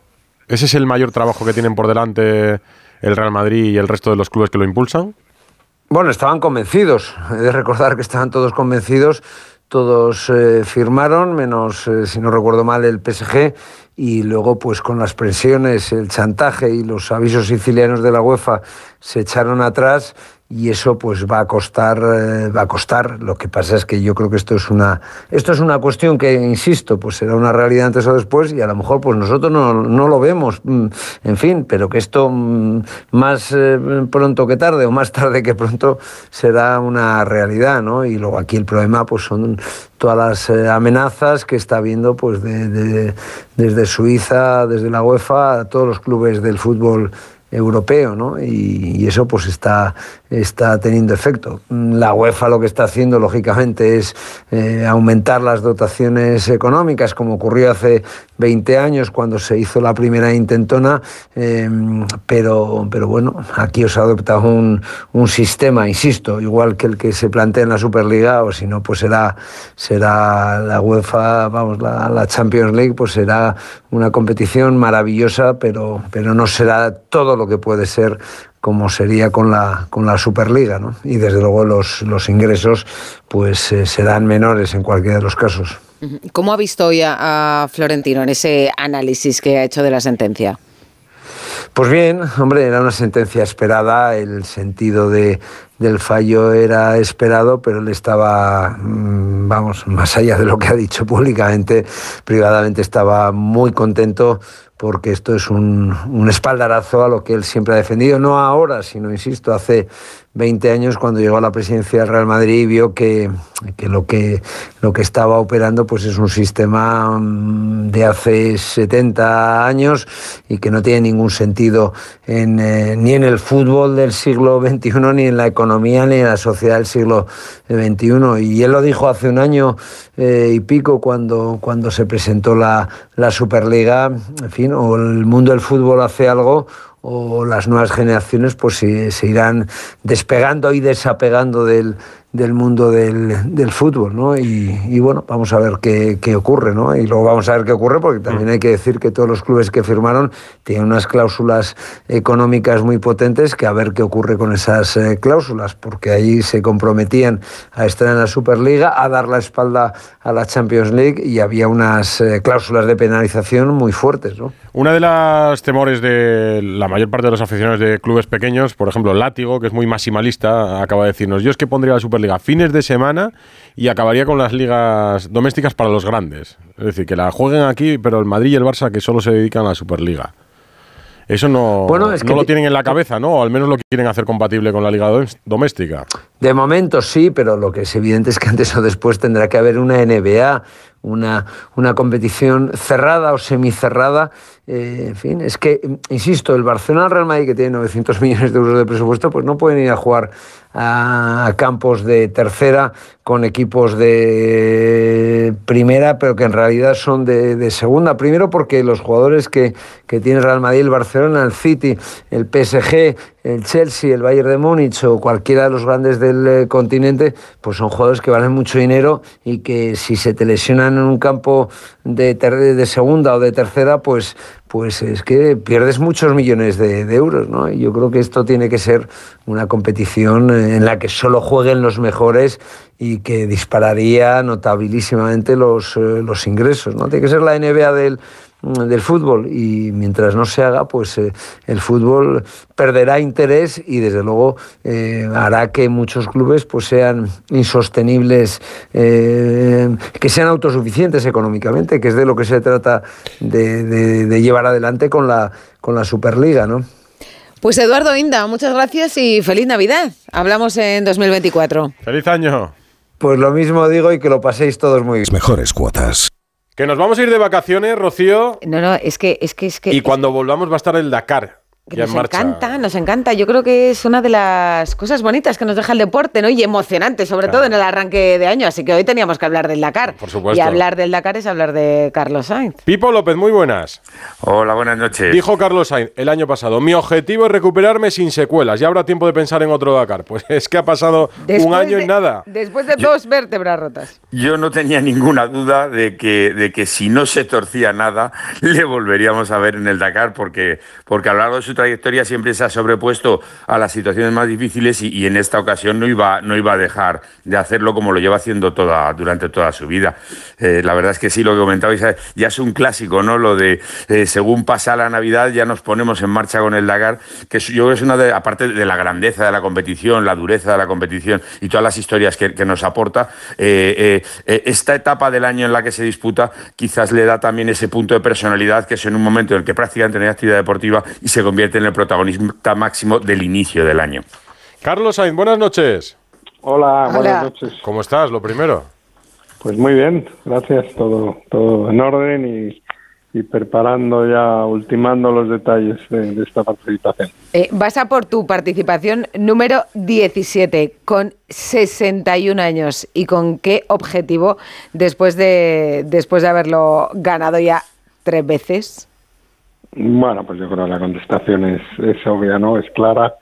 Cuando lo has ganado, tu- tus intenciones no pueden ser otras que intentar volverlo a ganar y además, en este caso sería una victoria un poco especial, ¿no? Con, con un coche tan peculiar, un coche tan atrevido, tan complicado a la vez y, y que lo convierte en un reto pues pues difícil también como como no podía ser otra vez un coche eléctrico un coche tan novedoso pero con ilusión con ganas sí sí ¿En qué es distinto? Que la gente estará escuchándote en casa, pensarán en, en ese coche típico del Dakar que te vemos en todas las participaciones y en qué cambia este año.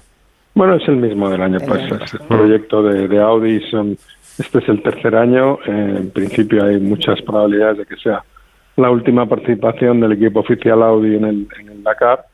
Eh, y, y es el mismo coche del año pasado. Es un coche híbrido con motorización eléctrica, es decir, siempre se mueve con los dos motores eléctricos que lleva, uno para el tren delantero, el eje delantero y otro para el eje trasero y luego pues tiene un motor de, de combustión que, que carga las baterías.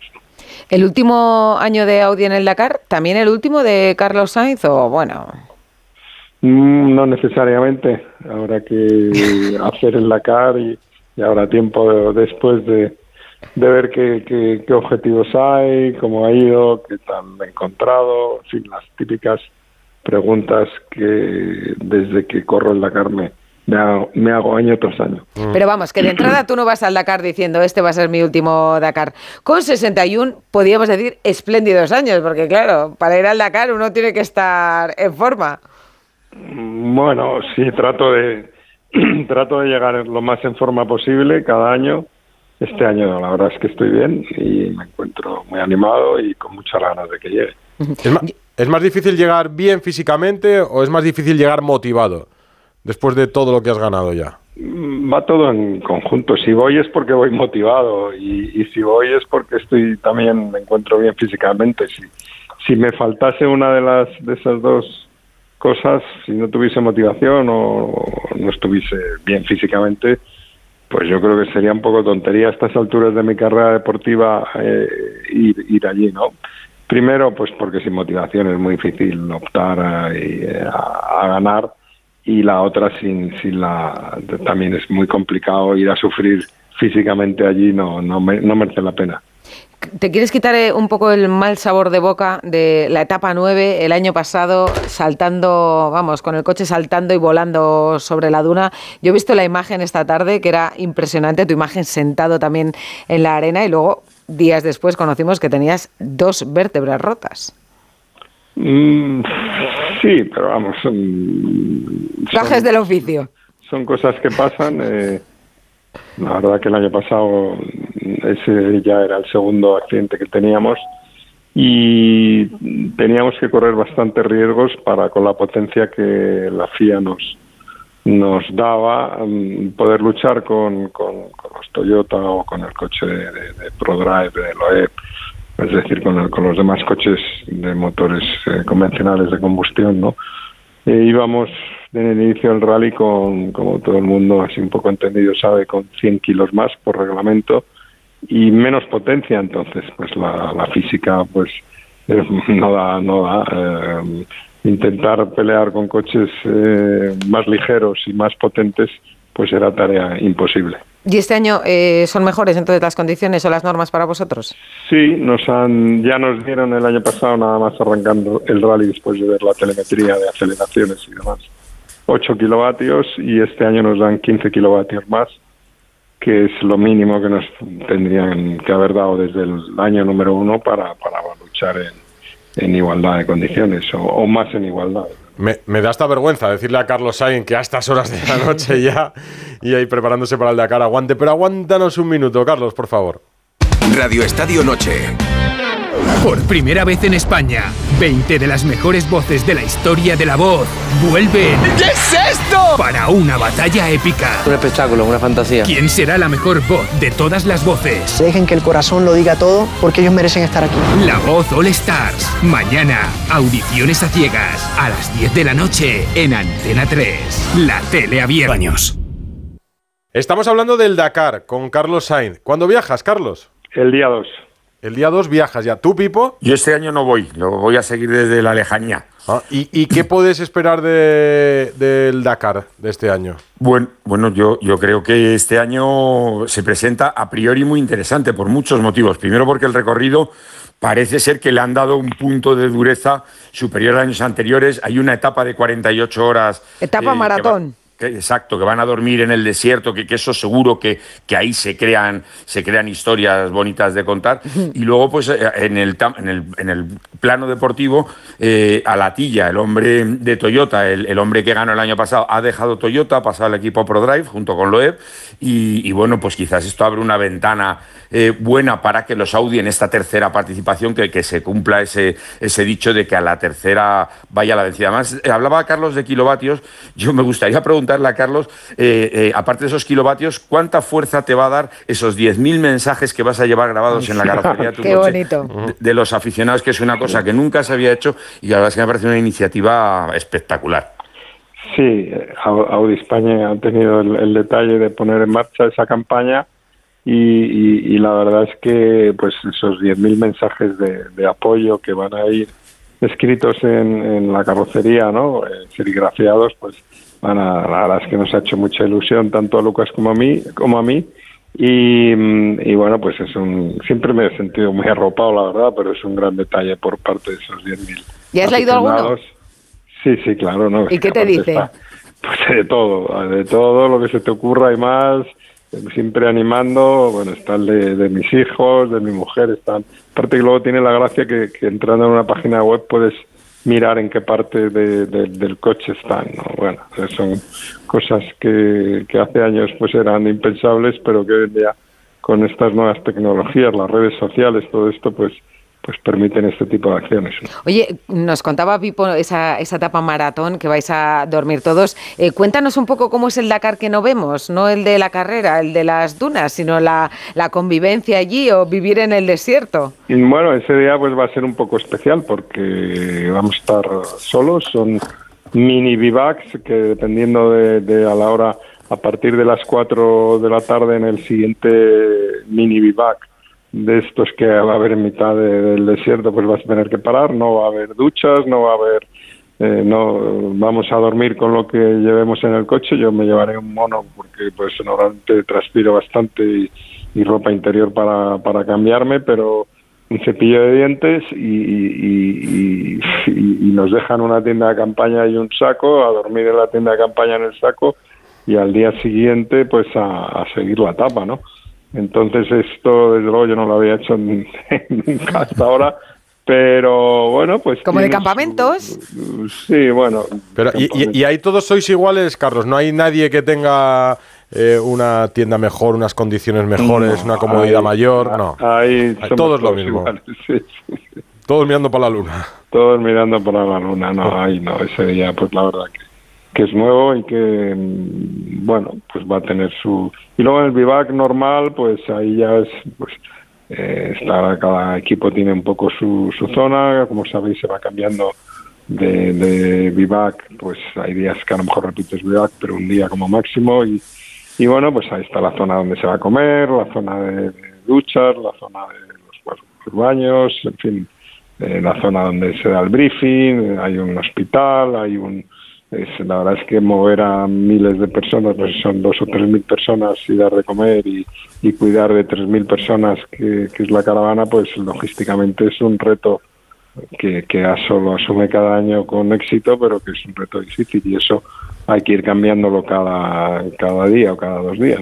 ¿no? El año pasado estuvo viéndote tu familia, este año van a ir a verte también allí al Dakar. Mm, creo que no, creo que no, pero mm, bueno, pues de, de momento creo que no, porque andan bastante, bastante liados, aparte que eh, la, la mm, pretemporada de, de Carlos este año es más corta, en fin, tiene menos tiempo.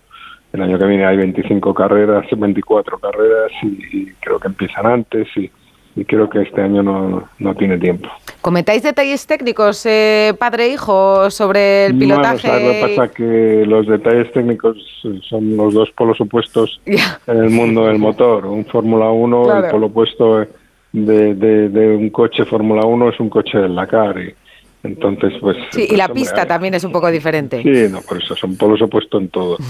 Pero bueno, él conoce bastante el Dakar, igual que yo conozco, y, y sí, sí, sí comentamos de vez en cuando, no solo técnicas, sino a nivel estratégico. Sí. Así que vais a pasar juntos la noche vieja, entonces. Este año sí.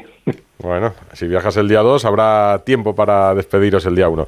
Pues Carlos, que tengas muchísima suerte. Vamos a estar pendientes Muy del Dakar con pendientes. Pipo, que nos irá Una de contando. nuestras primeras ilusiones deportivas del año. Claro, no, la primera, la primera antes de la liga. Ya estará Carlos Sainz allí.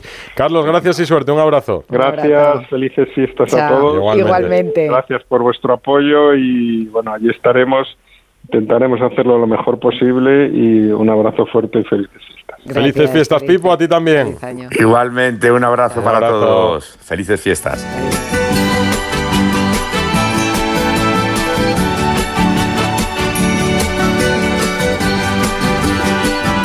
Vamos. Feliz año. Nos vamos de vacaciones. Volvemos el día 2, pero mañana hay Radio Estadio. No, volvemos el día Radio Estadio uno, Noche Edu. con Raúl. Ah, es verdad. Volvemos el día Programa uno. especial. Volvemos el día 1 con una sorpresa para todos nuestros siguientes, Bustillo. Y antes, feliz Navidad a todos, feliz año nuevo y que la radio sigue. La radio sigue en Onda Cero. Mañana vais nosotros pasapalabra. Mañana volvemos a, Tercer Hemos estado hoy día. y mañana volvemos a ¿Me pasapalabra. ganarás la prueba musical? Pues habrá que verlo, habrá que verlo. reñido. Muchas gracias y nuestros mejores deseos para vosotros. Eh, os vemos os- y os oímos. Nos oímos aquí el día 1. Un abrazo. Feliz Navidad. Adiós, feliz año. Radio Estadio Noche. Rocío Martínez y Edu